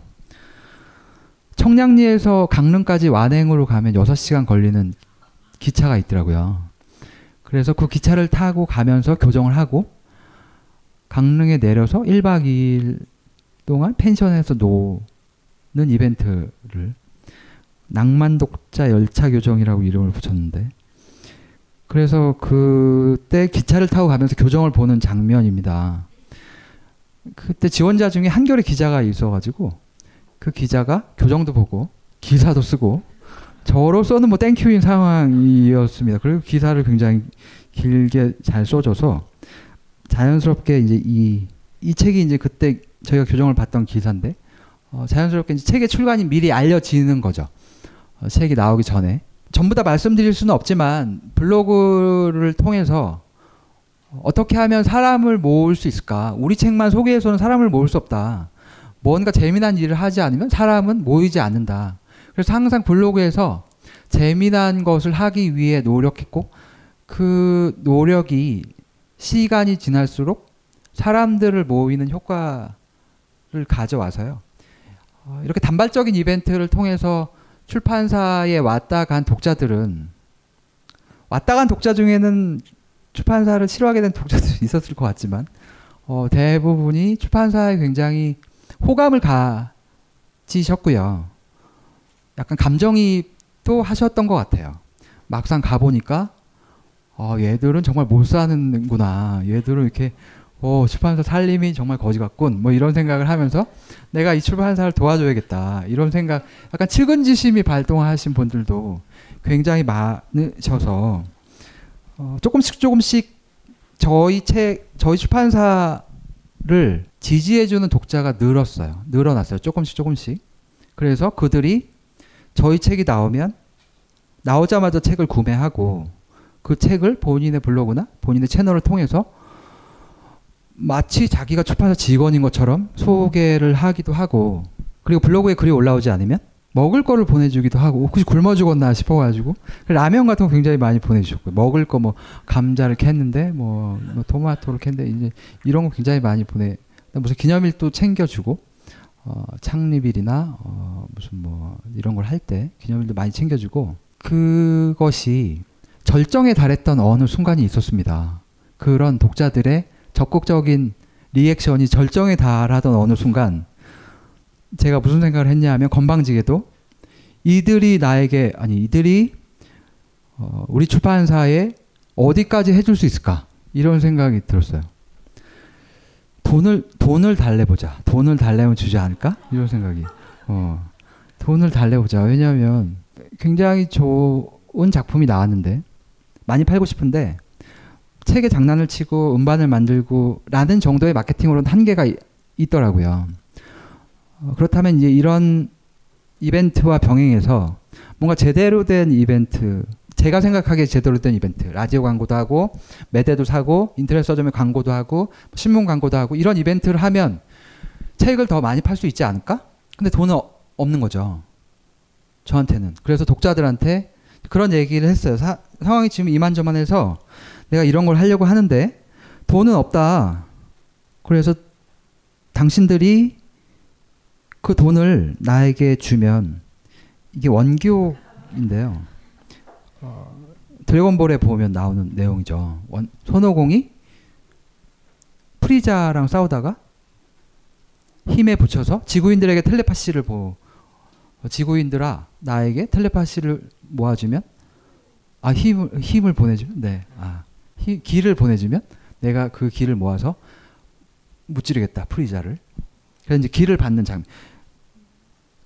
독자들에게 독자들아 내가 너희들이 돈을 모아주면 내가 그 돈을 모아서 어, 나쁜 출판사를 무찌르겠다는 아니고 어, 제대로 책을 팔아보겠다라는 생각으로 그때 다 제가 다른 출판사 사장 대표 분들과 다른 출판사 편집장들에게 물어봤어요. 내가 이런 걸 하려고 하는데 어떻게 생각하느냐. 열의 아홉 분이 안 될 거다. 왜냐하면 그때 당시에 무슨 일이 있었냐면 강풀 씨의 강풀 작가의 만화가 영화화가 안 돼서 어그러져서 독자 펀드를 통해서 그 제목이 뭐였죠? 이 26년이라는 그런데 이제 그런 류의 독자 펀드는 뭐랄까 사람을 자극하는 어떤 게 있는 거잖아요. 이 영화 영화는 꼭 어, 제작돼야 돼라는 어떤 나름대로 이제 그 관객들이 사명감을 가질 만한 요소가 있으니까 이제 그것이 성공을 한 것인데 너희들의 이벤트, 너의 이벤트는 그냥 너의 배를 불리려고 하는 거 아니냐. 너무 잘 팔아서 너의 배를 불리려고 하는데 왜 독자들이 지갑을 열겠느냐. 독자들이 너네 출판사를 좋아하고 너네 책을 좋아하는 것과 너네에게 투자를 하는 것은 전혀 다른 문제다. 그걸 착각하면 안 된다라는 말씀들을 해 주시더라고요. 저도 그것이 안 될 거라는 걸 알았어요. 하지만 출판계에서 그런 시도가 한 번도 없었고 그렇다면 그런 시도 자체로 저는 유의미하다고 생각을 했고요. 설령 아니 아니 설령이 아니라 그것이 안 됐다 손 치더라도 독자들은 그렇게 생각하지 않을까? 도대체 무슨 책이길래 제가 저런 것까지 하려고 했을까? 뭔가 되게 중요한 책인가 보다. 그러니까 이 이벤트가 되지 않더라도 사실은 저는 손해 볼 게 없는 것이죠. 사실 이 이런 것은 제가 뭐 나중에 다시 한번 부연하겠지만 어떤 이벤트를 할 때요. 일단 해- 하고 보자는 주의거든요. 해보기 전에 알 수가 없더라고요. 제가 이 이벤트는 정말 재밌어. 이거는 정말 성공할 거야 라는 이벤트 중에 안 된 거 너무 많고요. 야, 이거는 정말 재미가 없다. 이런 걸 하는 게 도움이 될까? 너무 어렵고 복잡하고 라는 이벤트 중에 독자분들이 굉장히 좋아하는 이벤트도 많아서 사실은 해보기 전에는 알 수 없다는 경험을 점점 쌓아오면서 나중에는 어떤 아이디어가 생각이 나면 일단 하고 보자는 주의거든요.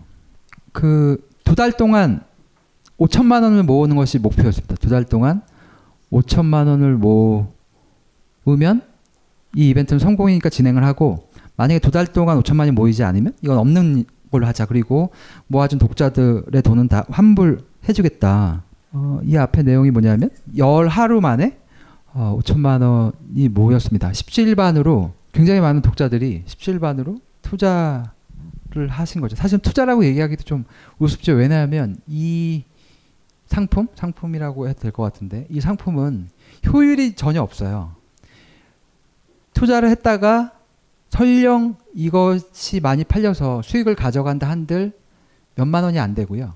그리고 그 몇만 원을 받기 위해서 어, 투자한 시점부터 정산한 시점까지 기간이 6개월 이상 걸렸으니까 그 몇만 원을 벌려고 누가 몇 개월씩 기다리면서 투자를 하겠습니까? 그런데 의외로 많은 독자들이 투자를 해서 하루에 500만 원, 하루에 500만 원씩 들어 오더라고요. 그들을 나중에 제가 몇 번 만나서 어, 인터뷰를 해봤는데 대부분 어떻게 얘기들을 해주셨냐면 그 투자를 통해서 돈을 벌 생각이 있었던 것이 아니라 너네가 이런 걸 한다고 하니까 사실 좀 도와주고 싶었다. 그동안에는 뭔가 도와주고 싶어도 적당한 방법을 찾을 수 없었는데 어, 이것은 굉장히 간단한 은행 계좌에서 클릭만 하면 되니까 굉장히 간단했고 그리고 가급적이면 자신들이 좋아하는 책을 내는 출판사가 어, 망하지 않았으면 좋겠. 저희가 망할 것처럼 보였나 봐요. 어, 경제지에는 다 실렸고요. 중앙일보에서도 중앙일보 기사는 좀 재밌었는데 기선민 기자가 어, 컬럼으로 쓴 건데 뭐 이런 출판사가 있는데 얘가 좀 희한한데 이런 걸 하고 있는데 어, 성공 여부는 불투명하다. 자신이 보기에 이제 이런 이벤트가 출판계의 생태계를 복원하는데 도움이 되는 바람직한 이벤트라고 생각을 하지만 어, 좀 무모했고 안 모일 것 같다라고 기사를 썼는데 이 기사가 나간 날 오히려 돈이 더 많이 들어와서 이 기사를 보신 분들이 당연히 성공할 줄 알고 방심하고 있었는데 안 된다고 하니까 이것을 이것이 안 되면 안 된다. 그래서 자신들이 감춰뒀던 돈까지 이 나중에 댓글 댓글에 이제 그런 말씀들 되게 많이 해주셨어요. 돈이 있는 분들이 투자를 하신 게 아니라 굉장히 오랫동안 저희 블로그에 들어, 드나드셨던 분들 중에 어, 아껴 온 돈, 그러니까 콩나물 값을 아껴서 혹은 다음 달에 유학을 가는데 세 끼 먹을 거 두 끼만 먹고 한 끼를 투자하겠다라는 분들이야. 혹은 퇴직금을 받았는데 뭐 뭘 살려고 했다가 좀 뒤로 미루기로 했다거나 정말 아침마당에 나올 법한 그런 사연들을 많이들 보내주셔서 이 책의 판매에 굉장히 주의를 많이 기울이시더라고요. 인터넷 서점에 들어가면 sales point라는 게 있는 거 아세요? sales point라고 그 인터넷 서점 중에 어 몇몇 몇몇 인터넷 서점이 sales point라는 독특한 어 제도를 운영을 하는데 그것은 이제 매일매일 업데이트가 돼요. 그 지수를 보면 이 책이 얼마나 나갔다는 것을 알 수가 있거든요. 대략 대략 이 책이 이만큼 나갔구나라는 것을 알 수가 있는데 펀드에 투자한 독자들이 매일매일 그 sales point를 체크를 하시는 거예요. 그래서 sales point가 오르지 않으면 자기가 책을 막 사는 거예요. 10권씩 사서 자기 사이트에 이 뭐 내가 10권을 샀는데 이거 나눠주겠다. 뭐 이벤트를 막 걸어서 출판사 직원도 아니면서 어, 그 책을 친구들에게 보내주기도 하고 게시판에서 본인이 직접 이벤트를 열기도 하고 저희 그러니까 출판사 직원이 여는 이벤트보다 훨씬 더 효과적이었고요. 그것이 판매에 굉장히 큰 영향을 미쳐서 그리고 언론에서도 이제 그런 것들을 되게 유심히 받았다가 이건 제가 그때 차에 도색을 한 건데요. 이 차도 유명해져서 언론사에서 차를 기사에 내고 싶다 그래가지고 조선일보는 기사를 두 번 썼는데 네. 뭐 자랑을 하는 건 아닙니다. 저도 조선일보 네. 어. 그 이때는 제가 뭘 해도 언론에 보도가 됐어요. 어, 좀 재수없죠. 네. 뭘 해도 언론에 보도가 됐습니다. 그 기자분들이 월요일 날 아침에 전화를 하셔가지고 이번 주에는 뭐 재밌는 거 하지 않을 거니? 뭐 이런 걸 물어보셔서 이번 주에는 어, 이런 걸 하려고 합니다라고 하면 굉장히 관심들을 많이 가져줘서 이제 이런 기사가 실렸죠. 어. 네. 이 차는 여러 언론에 굉장히 많이 소개가 돼서 나중에 이제 뭐 그 알아보아 주시는 분들이 되게 많더라고요. 차 자체를. 어, 그래서 이제 그렇게 많은 그렇게 여러 언론에 보도가 되고 나서 제가 어, 이런저런 단체로부터 강연 요청을 받았는데 그 강연 주제는 뭐였냐면 어떻게 이 돈을 모을 수 있었느냐에 대해서 얘기를 해달라. 이것이 자기들이 보기엔 중소출판사가 시도할 수 있는 이, 이 마케팅일 마케팅일 것 같다. 그러니까 그 돈을 모은 방법에 대해서 얘기를 해달라는 요청을 꽤 많이 받았습니다. 그런데 제가 하지 않았는데 왜냐하면 뭐 강연을 잘 하지도 못하지만 사실은 가서 할 얘기가 별로 없더라고요. 이것은 제가 어, 오랫동안 블로그를 통해서 신뢰를 쌓아왔던 독자들이 투자를 한 것이지 단순히 재기발랄 했다거나 뭐 아이디어가 뛰어났다거나 그래서 전혀 북스피어에 관심도 없고 저를 모르는 독자들이 어느 날 들어와서 돈을 투자한 것이 아니었거든요. 그러니까 이런 정도의 어, 이벤트를 하기 위해서 오랫동안 채널을 가꾸고 관리한 것이 어, 나중에 제가 어, 이만저만 하니 이렇게 해달라고 했을 때 그 독자들이 지갑을 연 것이었기 때문에 아마도 그들이 그렇게 생각했던 데에는 어, 이를테면 이제 이런 걸 만든단 말이죠. 이건 이제 라면기라고 하는데요. 대부분 라면기는 저도 이번에 이제 뭘 조사하다가 처음 알았어요. 라면기라는 제품이 있더라고요. 대부분 출판사들 머그컵을 만드는데 머그컵 너무 많이 만드니까 어, 라면기라는 게 있는데 이런 걸 만들면 일반적으로는 뭐 다른 출판사들을 깎아내리고 제가 뭐 이렇게 하겠다는 게 아니라 일반적으로는 이 컵에는 자사의 이름 혹은 자사의 책 제목 혹은 자사 작가의 얼굴 같은 얼굴이 들어가죠 대개 근데 그것은 재미가 없잖아요 그것은 어, 출판사 입장에서는 홍보라고 생각을 하겠지만 그러니까 제가 느끼기에 그것은 재미가 없고 차라리 어, 그들 독자들이 재미있어 할 만한 것을 어, 구현해 주는 것이 훨씬 더 효과적이지 않을까? 독자들이 더 가지고 싶어 하지 않을까? 어떤 상품을 만들 때에는 항상 그런 생각을 했던 것 같아요. 물론 저도 항상 그렇게 생각을 했던 건 아니지만 저도 이제 이 라면기 같은 제품을 만들 때 여기에 저희 북스피어 넣어볼까, 뭐 작가 소개도 넣어볼까, 책 제목도 넣어볼까라고 생각을 하고 넣을 때도 있지만 가급적이면 그런 거를 배제해서 그냥 이 자체를 완결적으로 어, 이것을 보고 책을 사겠지, 이것을 보고 책을 사게 해야지, 라기보다는 이 이벤트 자체로 그냥 재밌는 이벤트로 해서 끝나게 하고 이것을 독자들이 가지고 싶게 하는 방향으로 어, 항상 진행 하려고 노력을 했고요. 그런 것이 굉장히 오랫동안 집적이 되면서 북스피어를 아는 독자들에게 일정 정도 신뢰감을 줬을 거라고 생각을 하거든요. 어, 그러니까 결국에 제가 생각할 때는 핵심 판매를 늘리는 것이 아니라 독자들을 늘리는 것이 아닐까라는 생각이 들고요. 이게 좀 미묘하게 다른데 독자를 늘리기 위해서는 항상 뭔가를 할 때 판매를 놔버리는 게 편하더라고요. 판매에 집착을 하면 생각보다 독자가 많이 모이지 않습니다. 아예 판매를 놔버리면 오히려 독자가 많이 모이는 경우를 훨씬 더 많이 경험을 했어요.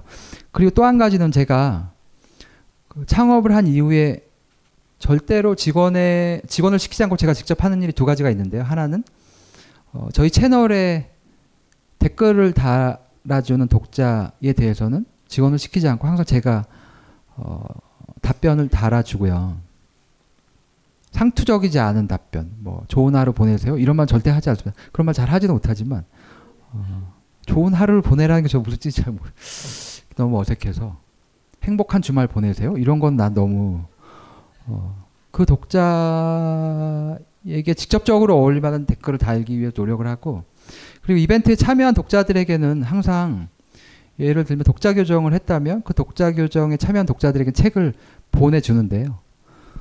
책을 보내줄 때 반드시 제가 자필로 메모를 해서 보내주고 아무리 책이 많아도 비록 작은 출판사의 사장이지만 책을 받으시는 분들은 어, 약간 각별하게 생각하는 것 같아요. 그리고 그런 일이 오랫동안 쌓이고 나서 아마도 어, 내가 돈이 필요하다고 했을 때 그들이 흔쾌히 지갑을 열어준 게 아닐까. 단순히 아이디어 차 아이디어에 감탄해서 어, 지갑을 연 것이 아니라. 그래서 항상 제가 좀 머릿속에 어, 생각하고 있는 문구라 그래야 되나요? 이게 똑바로 살아라라는 책에 있는 내용인데요. 음, 잠깐 읽어볼게요. 일을 할 때는 그 일을 하는 이유를 잊지 말아야 한다. 위대한 기업에는 제품이나 서비스만이 아니라 위대한 가치관이 있다. 우리도 소신이 있어야 한다. 무엇을 위해 싸우려는지 알아야 한다. 그런 뒤에는 세상을 향해 그 소신을 펼쳐야 한다.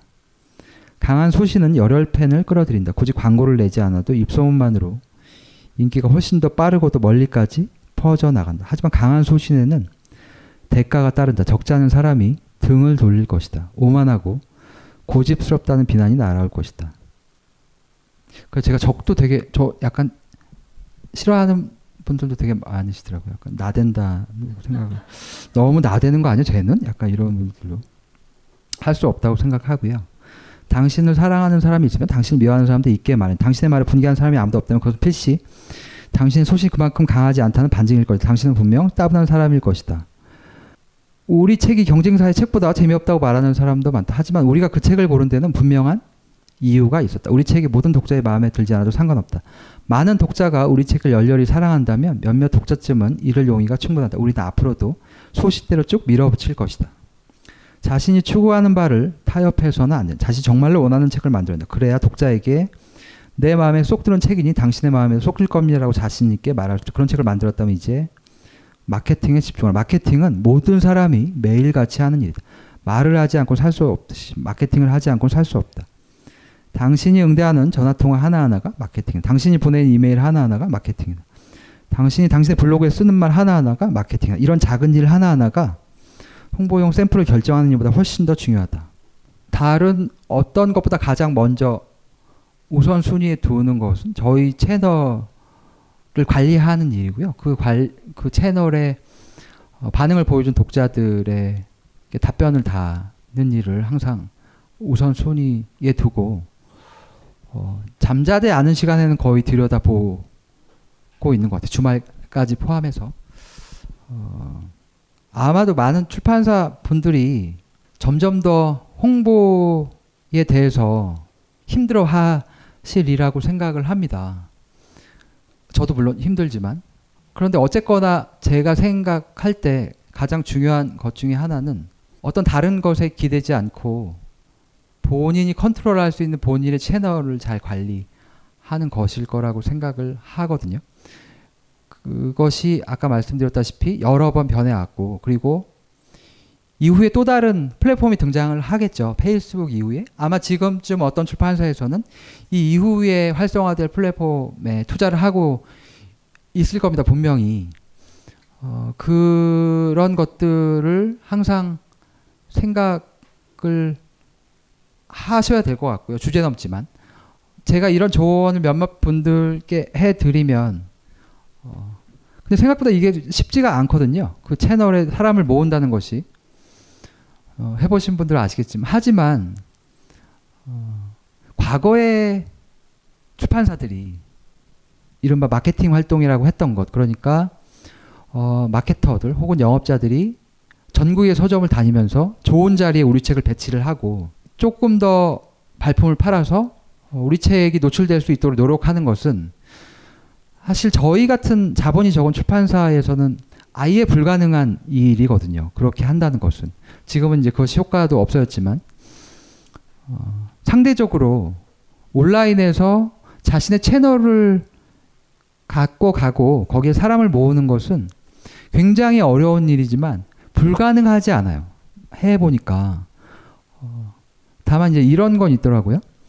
어, 특히 출판사의 경우에 회사를 대표하는 채널 관리를 단지 젊다는 이유로 가장 어린 직원에게 맡기는 경우가 굉장히 많았어요. 제가 둘러본 바에 따르면 그것은 의외로 어, 그 채널이 활성화되지 않는 이유이기도 한데요. 저희도 원래는 저까지 포함해서 4명이 돌아가면서 블로그에 글을 올렸거든요. 일주일에 한 번만 올리면 되니까. 한 달에 한 명이 한 번만 쓰면 한 달이 돌아가는 구조인데 저는 그 블로그에 글을 쓰고 거기에 댓글이 달리는 걸 보고 거기에 답변을 달아주는 것이 신나는 일이 왜냐면 난 사장이니까. 근데 직원들은 그게 되게 스트레스였다는 걸 뒤늦게 알았어요. 그것이 그들에게는 스트레스구나. 원래는 몰랐다가 언제 알았냐면 이들이 항상 글을 올릴 때 자꾸 저한테 confirm을 받으려고 그러는 거예요. 이런 글을 자기 블로그도 아니고 출판사 블로그에 올려도 됩니까? 뭘 올려야 되죠? 항상 저한테 차장님이 올리고 싶은 걸 올리면 돼요. 차장님이 어제 Maroon 5 공연을 봤으면 Maroon 5 공연을 봤던 얘기를 써도 되고 재밌는 소설을 읽었으면 그 소설을 재밌게 읽었다는 감상을 써도 돼요. 다른 어떤 사이트에서 볼 수 없는 글이면 된다. 라고 얘기를 해도 항상 그것에 대해 고민을 하고 이런 글을 올렸다가 문제가 되면 어떡하지? 라는 스트레스가 있어서 다른 모든 업무보다도 이 글을 올리는 거에 대해서 강박적으로 생각을 그때는 그게 잘 이해가 안 갔는데 제가 언제 그걸 이해했냐면 제가 3년 4년쯤 전에 출판사 대표들이 모인 어떤 조직에 드 가입이 된 적이 있어요. 그, 조, 그 조직에는 저희 아버님 뻘 출판사 사장님들 그러니까 굉장히 크기도 하지만 오래 오랜 역사를 가진 출판사 그러니까 제가 대하기가 되게 어려운 사장님들이 회원이셨고 저는 거의 피덩이였고요. 저 바로 위에 선배가 저랑 10살 이상 차이가 났으니까. 근데 제가 들어갔더니 들어가자마자 너가 그렇게 블로그를 좀 한다며 그러면서 그 모임에서 운영하는 블로그를 네가 관리를 해라. 네가 이 블로그를 관리하면서 이 조직의 대표들이 이 블로그에 잘 들어오지 않으니 이 대표들이 잘 들어올 수 있는 글을 올려서 활성화를 시켜보도록 해라 라고 오더를 내리셔서 그때 제가 뭘 올려야 될지 모르겠는 거예요. 그래서 저 그나마 좀 친한 출판 사장님한테 물어봤죠. 뭘 올려야 됩니까, 사장님? 그랬더니 그 사장님이 아, 그 김 사장이 올리고 싶은 걸 올리면 돼. 김 사장이 어제 영화를 봤으면 영화를 본 얘기를 재밌게 올리면 되고 어제 책을 읽었으면 책을 본 얘기를 재밌게 쓰면 돼. 어, 그런 얘기를 자유롭게 올리면 돼. 라는 얘기를 듣는 순간 아, 네, 우리 직원들이 이런 게 스트레스였구나. 그 이후로는 제가 직원들에게 맡기지 않고 저희 채널은 저 제가 직접 다 관리를 하거든요. 그러니까 이제 그런 점들은 아마 여러분 제가 알기로는 오늘 음, 업계 종사자분들이 좀 오신 걸로 알고 있는데 그런 점들은 어, 좀 유의를 하시면 좋지 않을까라고 생각을 합니다. 네, 이 정도로 할까요? 네, 고맙습니다.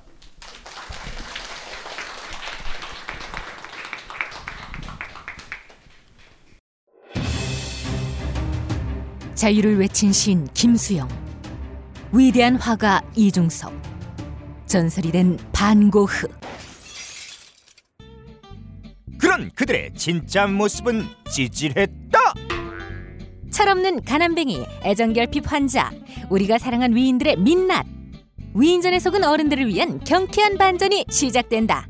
딴지일보 인기 연재를 책으로 엮은 찌질한 위인전. 완벽하지 않아서 눈물나게 아름답고 찌질했기에 더욱 위대한 그들의 삶이 전하는 위안과 감동. 딴지일보 홀짝 기자의 찌질한 위인전. 전국 서점과 온라인 서점 딴지마켓에 있습니다. 위즈덤 하우스. 안녕하세요. 용산에서 가장 믿음 가는 조립 PC 전문 업체 컴스테이션의 이경식입니다. 당장이라도 사용하고 있는 컴퓨터를 들어다 던지고 싶을 때 그럴 때를 대비해 저희 컴스테이션이 용산 선인상가 21동 1층 130호에서 기다리고 있습니다. IT 강국에 걸맞게 믿을 만한 조립 PC 컴스테이션이 신뢰를 바탕으로 그 기회를 제공해 드리겠습니다. 궁금하신 점은 문의 주십시오. 011-892-5568번입니다. 우주 최강의 만족스러운 서비스를 제공해드리는 저희 컴스테이션이 늘 기다리고 있겠습니다. 딴지스에게 F1 같은 존재, 컴스테이션은 조용한 형제들과 함께합니다. 아마 없을 거라고 생각을 하지만 어, 궁금한 점이 있으시면 네, 질문을 좀 받겠습니다. 처음에 출판사 차렸을 때 어, 혼자 시작하셨는지 아니면 어떤 북 디자이너를 같이 하셨는지 디자인 거는 어떻게 염두를 해두고 시작하셨는지가 궁금해요. 처음에 6개월 정도는 이제 제가 준비를 했고요. 그 이후에 편집장이 그러니까 편집자가 한 명 생겼고 어, 그리고 1년 있다가 편집장 한명 더 생겼고 그 이후에 1년 후에 마케터가 생겼는데요. 그 과정에서 디자이너를 구성원으로 추가해야겠다는 생각은 하지 않았어요. 왜냐하면 외주 시스템이 너무 잘 돼 있어서 어, 그러니까 막상 이제 그분이 우리 회사에 들어와도 계속해서 지속적으로 할 수 있는 일이 없었어요. 왜냐하면 종, 출간 종수 자체가 많지 않기 때문에 그 정도는 이제 외주로 돌리면 얼마든지 효율적으로 대부분 아마 그런 시스템일 거라고 생각을 합니다. 책 표지를 디자인할 때요 대표님이 결정하시는 어떤 그 비율이라고 해야 될까요? 그러니까 디자인 표지 디자인이 나왔을 때 네. 대표님이 어느 정도의 결정권을 가지시나요? 100% 제가 갖고 있습니다. 아, 100% 네, 컨트롤하세요. 네. 그러면 외주 디자인을 의뢰할 때 네. 일단 어떤 소스나 방향을 네. 지시하시는 비율은 그렇죠. 아예 그냥 네, 내 그러니까. 그러니까 그런 걸 제시할 때 네. 나는 이런 이런 걸 좋아하니까 이러 이렇게 해달라고 얘기를 하죠. 그러면 이제 그분이 그것을 빨리 캐치를 하는 경우에는 계속해서 이제 그분이랑 작업을 하는 거고, 지금 그걸 빨리 캐치하지 못하면 처음엔 캐치를 다들 못 하셨겠어요. 처음에는 못했고요. 네. 근데 이제 그 중에 한 분이 하셔서 네. 거의 10년 동안 작업을 계속 같이 해오고 있는데 사이는 좋지 않습니다. 네. 네. 서로 서로 어, 둘 다 양자가 다 성격이 좋지 않고 고집이 세기 때문에 어, 성격은 좋지 않지만 어쨌든 어, 추구하는 이상이 같기 때문에 결과물은 저는 한- 만족하고 있죠. 예, 표지에서 개성이 정말 출판사 개성이 정말 드러나고요. 저는 편집자 생활을 오래 했지만 네. 사실 오늘 와서 뜨끔뜨끔한 게요. 뭐 한 2, 300종을 편집을 했지만 물론 실용사 분야였고요. 재미있는 책은 그중에 10권도 안 됐다는 게 가장 반성하는 부분입니다. 아, 네. 네. 반성을 하는 계기가 되신 거. 예. 부끄럽- 다행입니다. 예. 네. 그나마 한 분이 빛이 보이는 것 반성을 같습니다. 하는 분이 계셔서 다행이라고 생각합니다. 네. 감사합니다. 네, 네. 네. 예, 강의 잘 들었습니다. 고맙습니다. 예, 그 1인 출판사를 준비하는 입장에서 컨텐츠를 가지고 있는데 자본이 부족한 상황에서 물류비나 창고비 같은 이런 오프라인 서적을 대하는 것과 그 비교적 그 파일을 가지고 온라인으로 유통시키는 그 온라인 마켓에 대해서 1인 출판사로서 혹시 그 어떤 운신의 폭이 있는지가 상당히 궁금합니다. 그러니까 말하자면 이제 전자책에 대해서 맞습니다. 궁금하신 거죠? 그 텍스트보다는 그림 위주의 컨텐츠를 많이 기획을 하고 있거든요. 그래서 그 언어의 장벽이 없이 그림만으로도 소통이 가능할 것 같은 컨텐츠라고 여겨져서 혹시 그럴 경우에는 국경을 넘어서 혹시 전자책으로 냈을 때 예, 예. 효과가 어떨까 하는 생각을 가지고 있습니다. 근데 그게 어떤 어떤지 한번 궁금해서 한번 여쭙고 싶습니다. 전자책에 대해서는 그 출판계에서 의견이 사실 분분합니다. 어떤 분은 굉장히 장밋빛 미래를 얘기하는 분이 계시고 어, 저 같은 경우는 사실은 좀 시장이 열릴 수 있을까라고 의구심을 가진 입장인데요. 그러니까 제 생각은 그냥 제 생각이니까 음, 저는 어떻게 생각을 하냐면 그러니까 지금 전자책에 대한 담론은 최초에 아마존에서 킨들이 성공을 했을 때 우리나 한국에도 그 담론이 들어와서 킨들이 저렇게 성공을 하는데 한국도 못할 이유가 뭐냐라는 논리가 되게 강했거든요. 어, 그런데 생각을 해보면 전자책이라는 것은 종이책에 비해서 강점이 되게 강한 매체잖아요. 그 중에서 첫 손가락에 꼽는 강점 중에 하나라면 신속성이겠죠. 신속성. 이를, 이를테면 미국에서 책이 나왔는데 빨리 읽고 싶어. 근데 배로 오면 너무 늦어. 이때 전자책에 들어가서 접속을 해 바로 어, 실시간을 볼 수 있다는 점이 일단 강점 중에 하나겠죠. 그런데 한국어를 쓰는 권역에서 이를테면 요즘 인터넷 서점 광고가 아침에 주문하면 점심에 오는 상황에서 그러니까 그런 강점 중에 하나가 사실은 별로 도움이 안 되는 상황이고요. 그리고 이것은 어, 한국 다른 나라도 마찬 다른 나라보다 한국이 좀 유독 심한 것 같다는 생각을 하는데 콘텐츠를 돈을 주고 소비하는 것을 에 대해서 되게 인색해요. 공짜로 뭐 제가 언제 느꼈냐면 저는 드라마를 다 DVD 정품을 사서 보거든요. 그게 사서 보는 이유가 제가 뭐 저작권 뭐 이런 게 아니라 저는 그 어둠의 경로를 통해서 드라마나 영화를 볼 때 그 자막에 그런 걸 좀 못 보겠더라고. 이를테면 뭐 자, 이 부분 모르겠어요. 키득키득 이런 게 나오 자막을 보다 이제 이런 게 나오면 아 저는 그 다음부터는 그걸 못 보겠더라고요. 그럴 바에야 차라리 정품으로. 근데 이제 제가 그런 얘기를 하면 제 친구들이 되게 한심하게 생각하는 오, 너 돈이 되게 많, 그걸 다 여기 들어가면 공짜로 볼 수 있는데 오, 그걸 다 사서 보다니 너도 참 어지간하구나 이런 말을 되게 많이 들어서 어, 전체 전반적인 분위기가 어, 이런 음, 종이 종이로 된 매체가 아니라 이렇게 오- 온라인에서 구현되는 매체를 돈을 내고 보는 거 되게 아까워하. 콘텐츠를 대하는 대- 태도가 좀 달라져야 되지 않을까? 시장이 열리려면. 그리고 제가 생각할 때 전자책과 종이책의 차이는 극명하고 이것은 같은 콘텐츠지만 매체가 다른 거죠. 같은 콘텐츠를 다- 달고 있지만 하나는 종이책으로 나온 거고 하나는 전자책으로 나온 것이죠. 그런데 굉장히 많은 분들이 종이책은 비싼 책, 전자책은 싼 책으로 인식을 하는 경우가 되게 많아서 예컨대 이제 만 원짜리 종이책을 종이책을 만들지 않고 순수하게 전자책만으로 개발을 하려면 적어도 6,500원, 7,000원, 그러니까 65 그 종이책 가격의 65%나 70% 정도의 가격을 받아야 되거든요.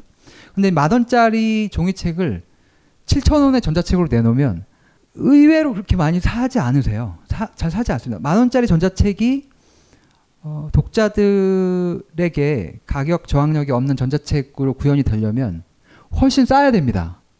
얼마 정도면 될까요? 만 원짜리 종이책을 전자책으로 살려면 얼마면 사겠어요? 이, 제가 생각할 때 2천 원 이하, 아, 2천 원 이하 정도면, 그러니까 이 정도 가격이면 종이책을 사겠다는 분들이 되게 많아서, 그러니까 이- 가령 이런 거죠. 아마존에서 킨들이 됐으니까 한국에서도 조- 전자책이 될 거야라는 논리라면 일본과 영미권에서 문고원이 그렇게 잘 되는데 한국에서는 왜 안 되는가? 그러니까 한국은 특히 종이책, 그러니까 책이라는 것이 가진 물성에 대한 중요성이 굉장히 큰 것 같고요. 예뻐야 되고 소장 가치가 있어야 되며 어, 이것이 내가 들고 다녔을 때 뭔가 폼이 좀 나야 되는 경향도 좀 있는 것 같고, 그러니까 그 전체적으로 물론 이제 여기 오신 분들은 그런 분들이 아시, 아니실 것 같긴 하지만 전체적으로 이제 그 물성이 되게 강조되기 때문에 전자책의 경우에는 지금 어떤 분야는 열리고 있지만 이것이 보편적으로 전체 분야에서 활짝 열리기까지는 시간이 좀 걸릴 것 같고요. 그 시장이 열리는 기간은 아마도 지금 전자책이 익숙한 세대, 지금 전자책으로 교과서를 공부하는 세대가 구매력을 갖추 정도가 돼야 되지 않을까? 그 전에는 한국에서 전자책 시장이 열리기는 건 좀 어려울 것 같아요. 그것이 뭐 종, 그것이 뭐 그림 그림으로 됐던 뭐 하던 이런 매체 자체 문제인 거라는 생각이 좀 듭니다. 잘 들었습니다.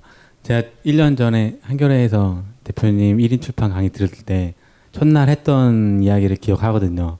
절대 출판사 하지 마라. 네.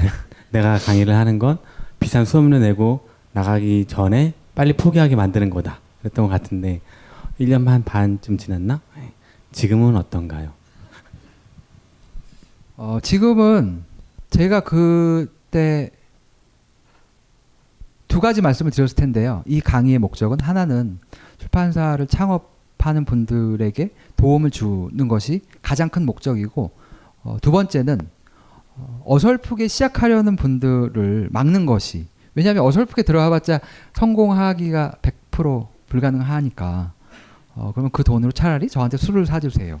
어, 그것은 어렵습니다라는 얘기를 구체적인 신뢰를 들어가면서 어, 두 가지 말씀을 드렸는데요. 요 어, 요즘에는 어, 두 번째 얘기를 먼저 하고요. 어, 이 강의는 여러분들이 어설프게 시작하는 것을 막기 위해 개설된 강의다.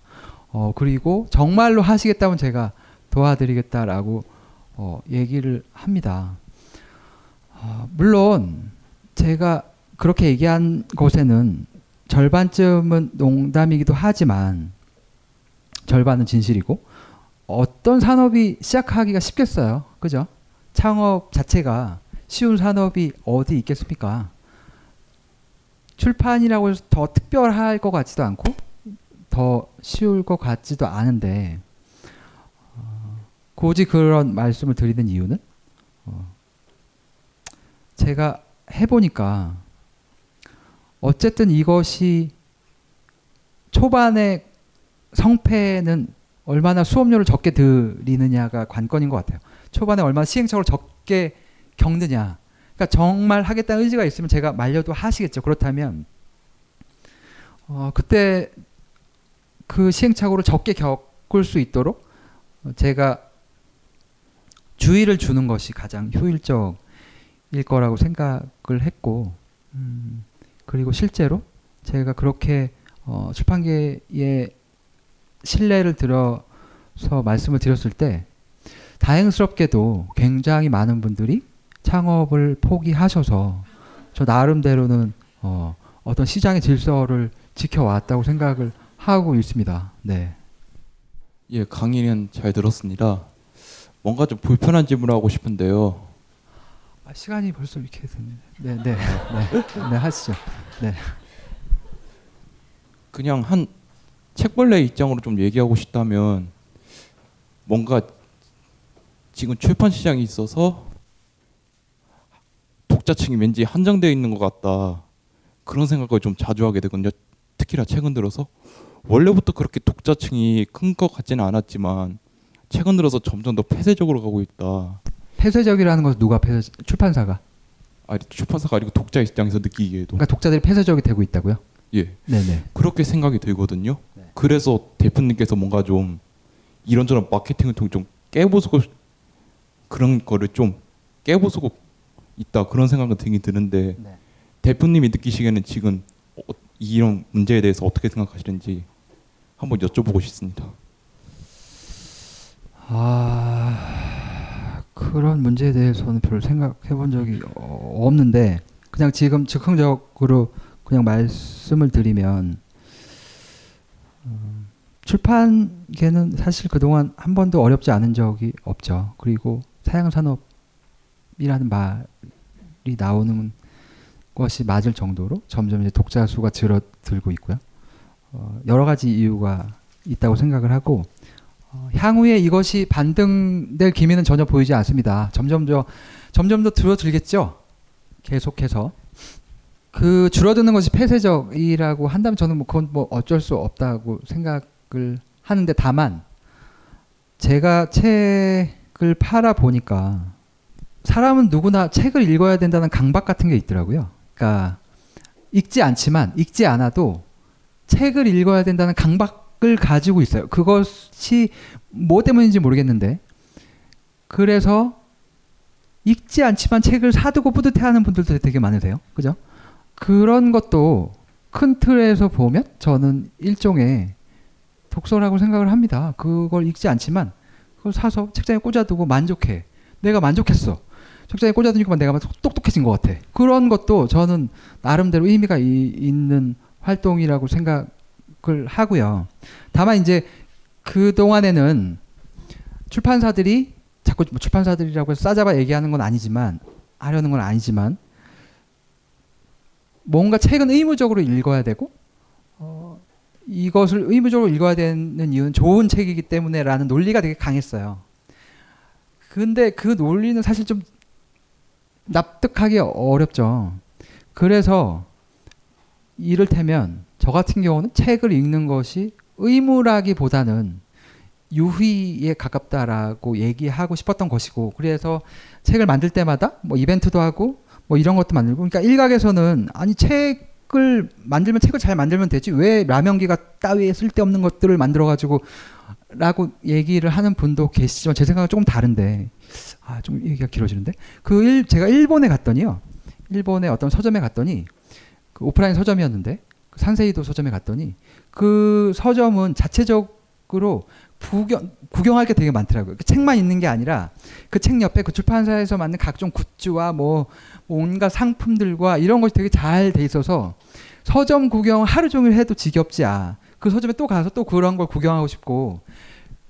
그러니까 자꾸 이런 노력들을 출판사가 좀 기울여서 그러니까 책을 잘 만들어야지 왜 자꾸 이런 쓸데없는 물론 정말 책을 샀을 때 좀 뭐 도에 넘치는 어떤 쓸데없는 것을 주는 것은 좀 문제가 있겠지만 책과 연관된 어떤 것을 출판사가 자체적으로 개발을 하고 그것이 독자들의 흥미를 유발시켜서 독, 책을 사는 일에 전혀 관심이 없는 독자들이 다시 서점이나 출판사의 책에 주의를 기울인다면 그거는 그건 나름대로 어, 책을 읽는 독자가 줄어드는 것을 비교적 막을 수 있는 큰 방법 중에 막 그러니까 줄어드는 걸 주, 막을 수는 없지만 그 줄어드는 시, 속도를 조금 줄일 수 있는 방법 중에 하나가 아닐까라고 생각을 하거든요.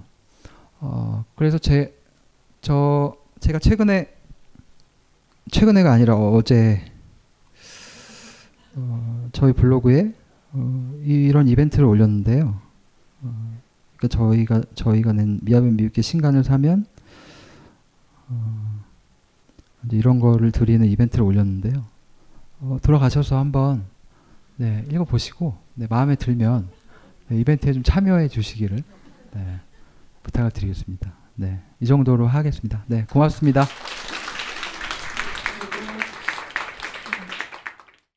이 강의는 벙커원 어플에서 동영상으로도 시청하실 수 있습니다.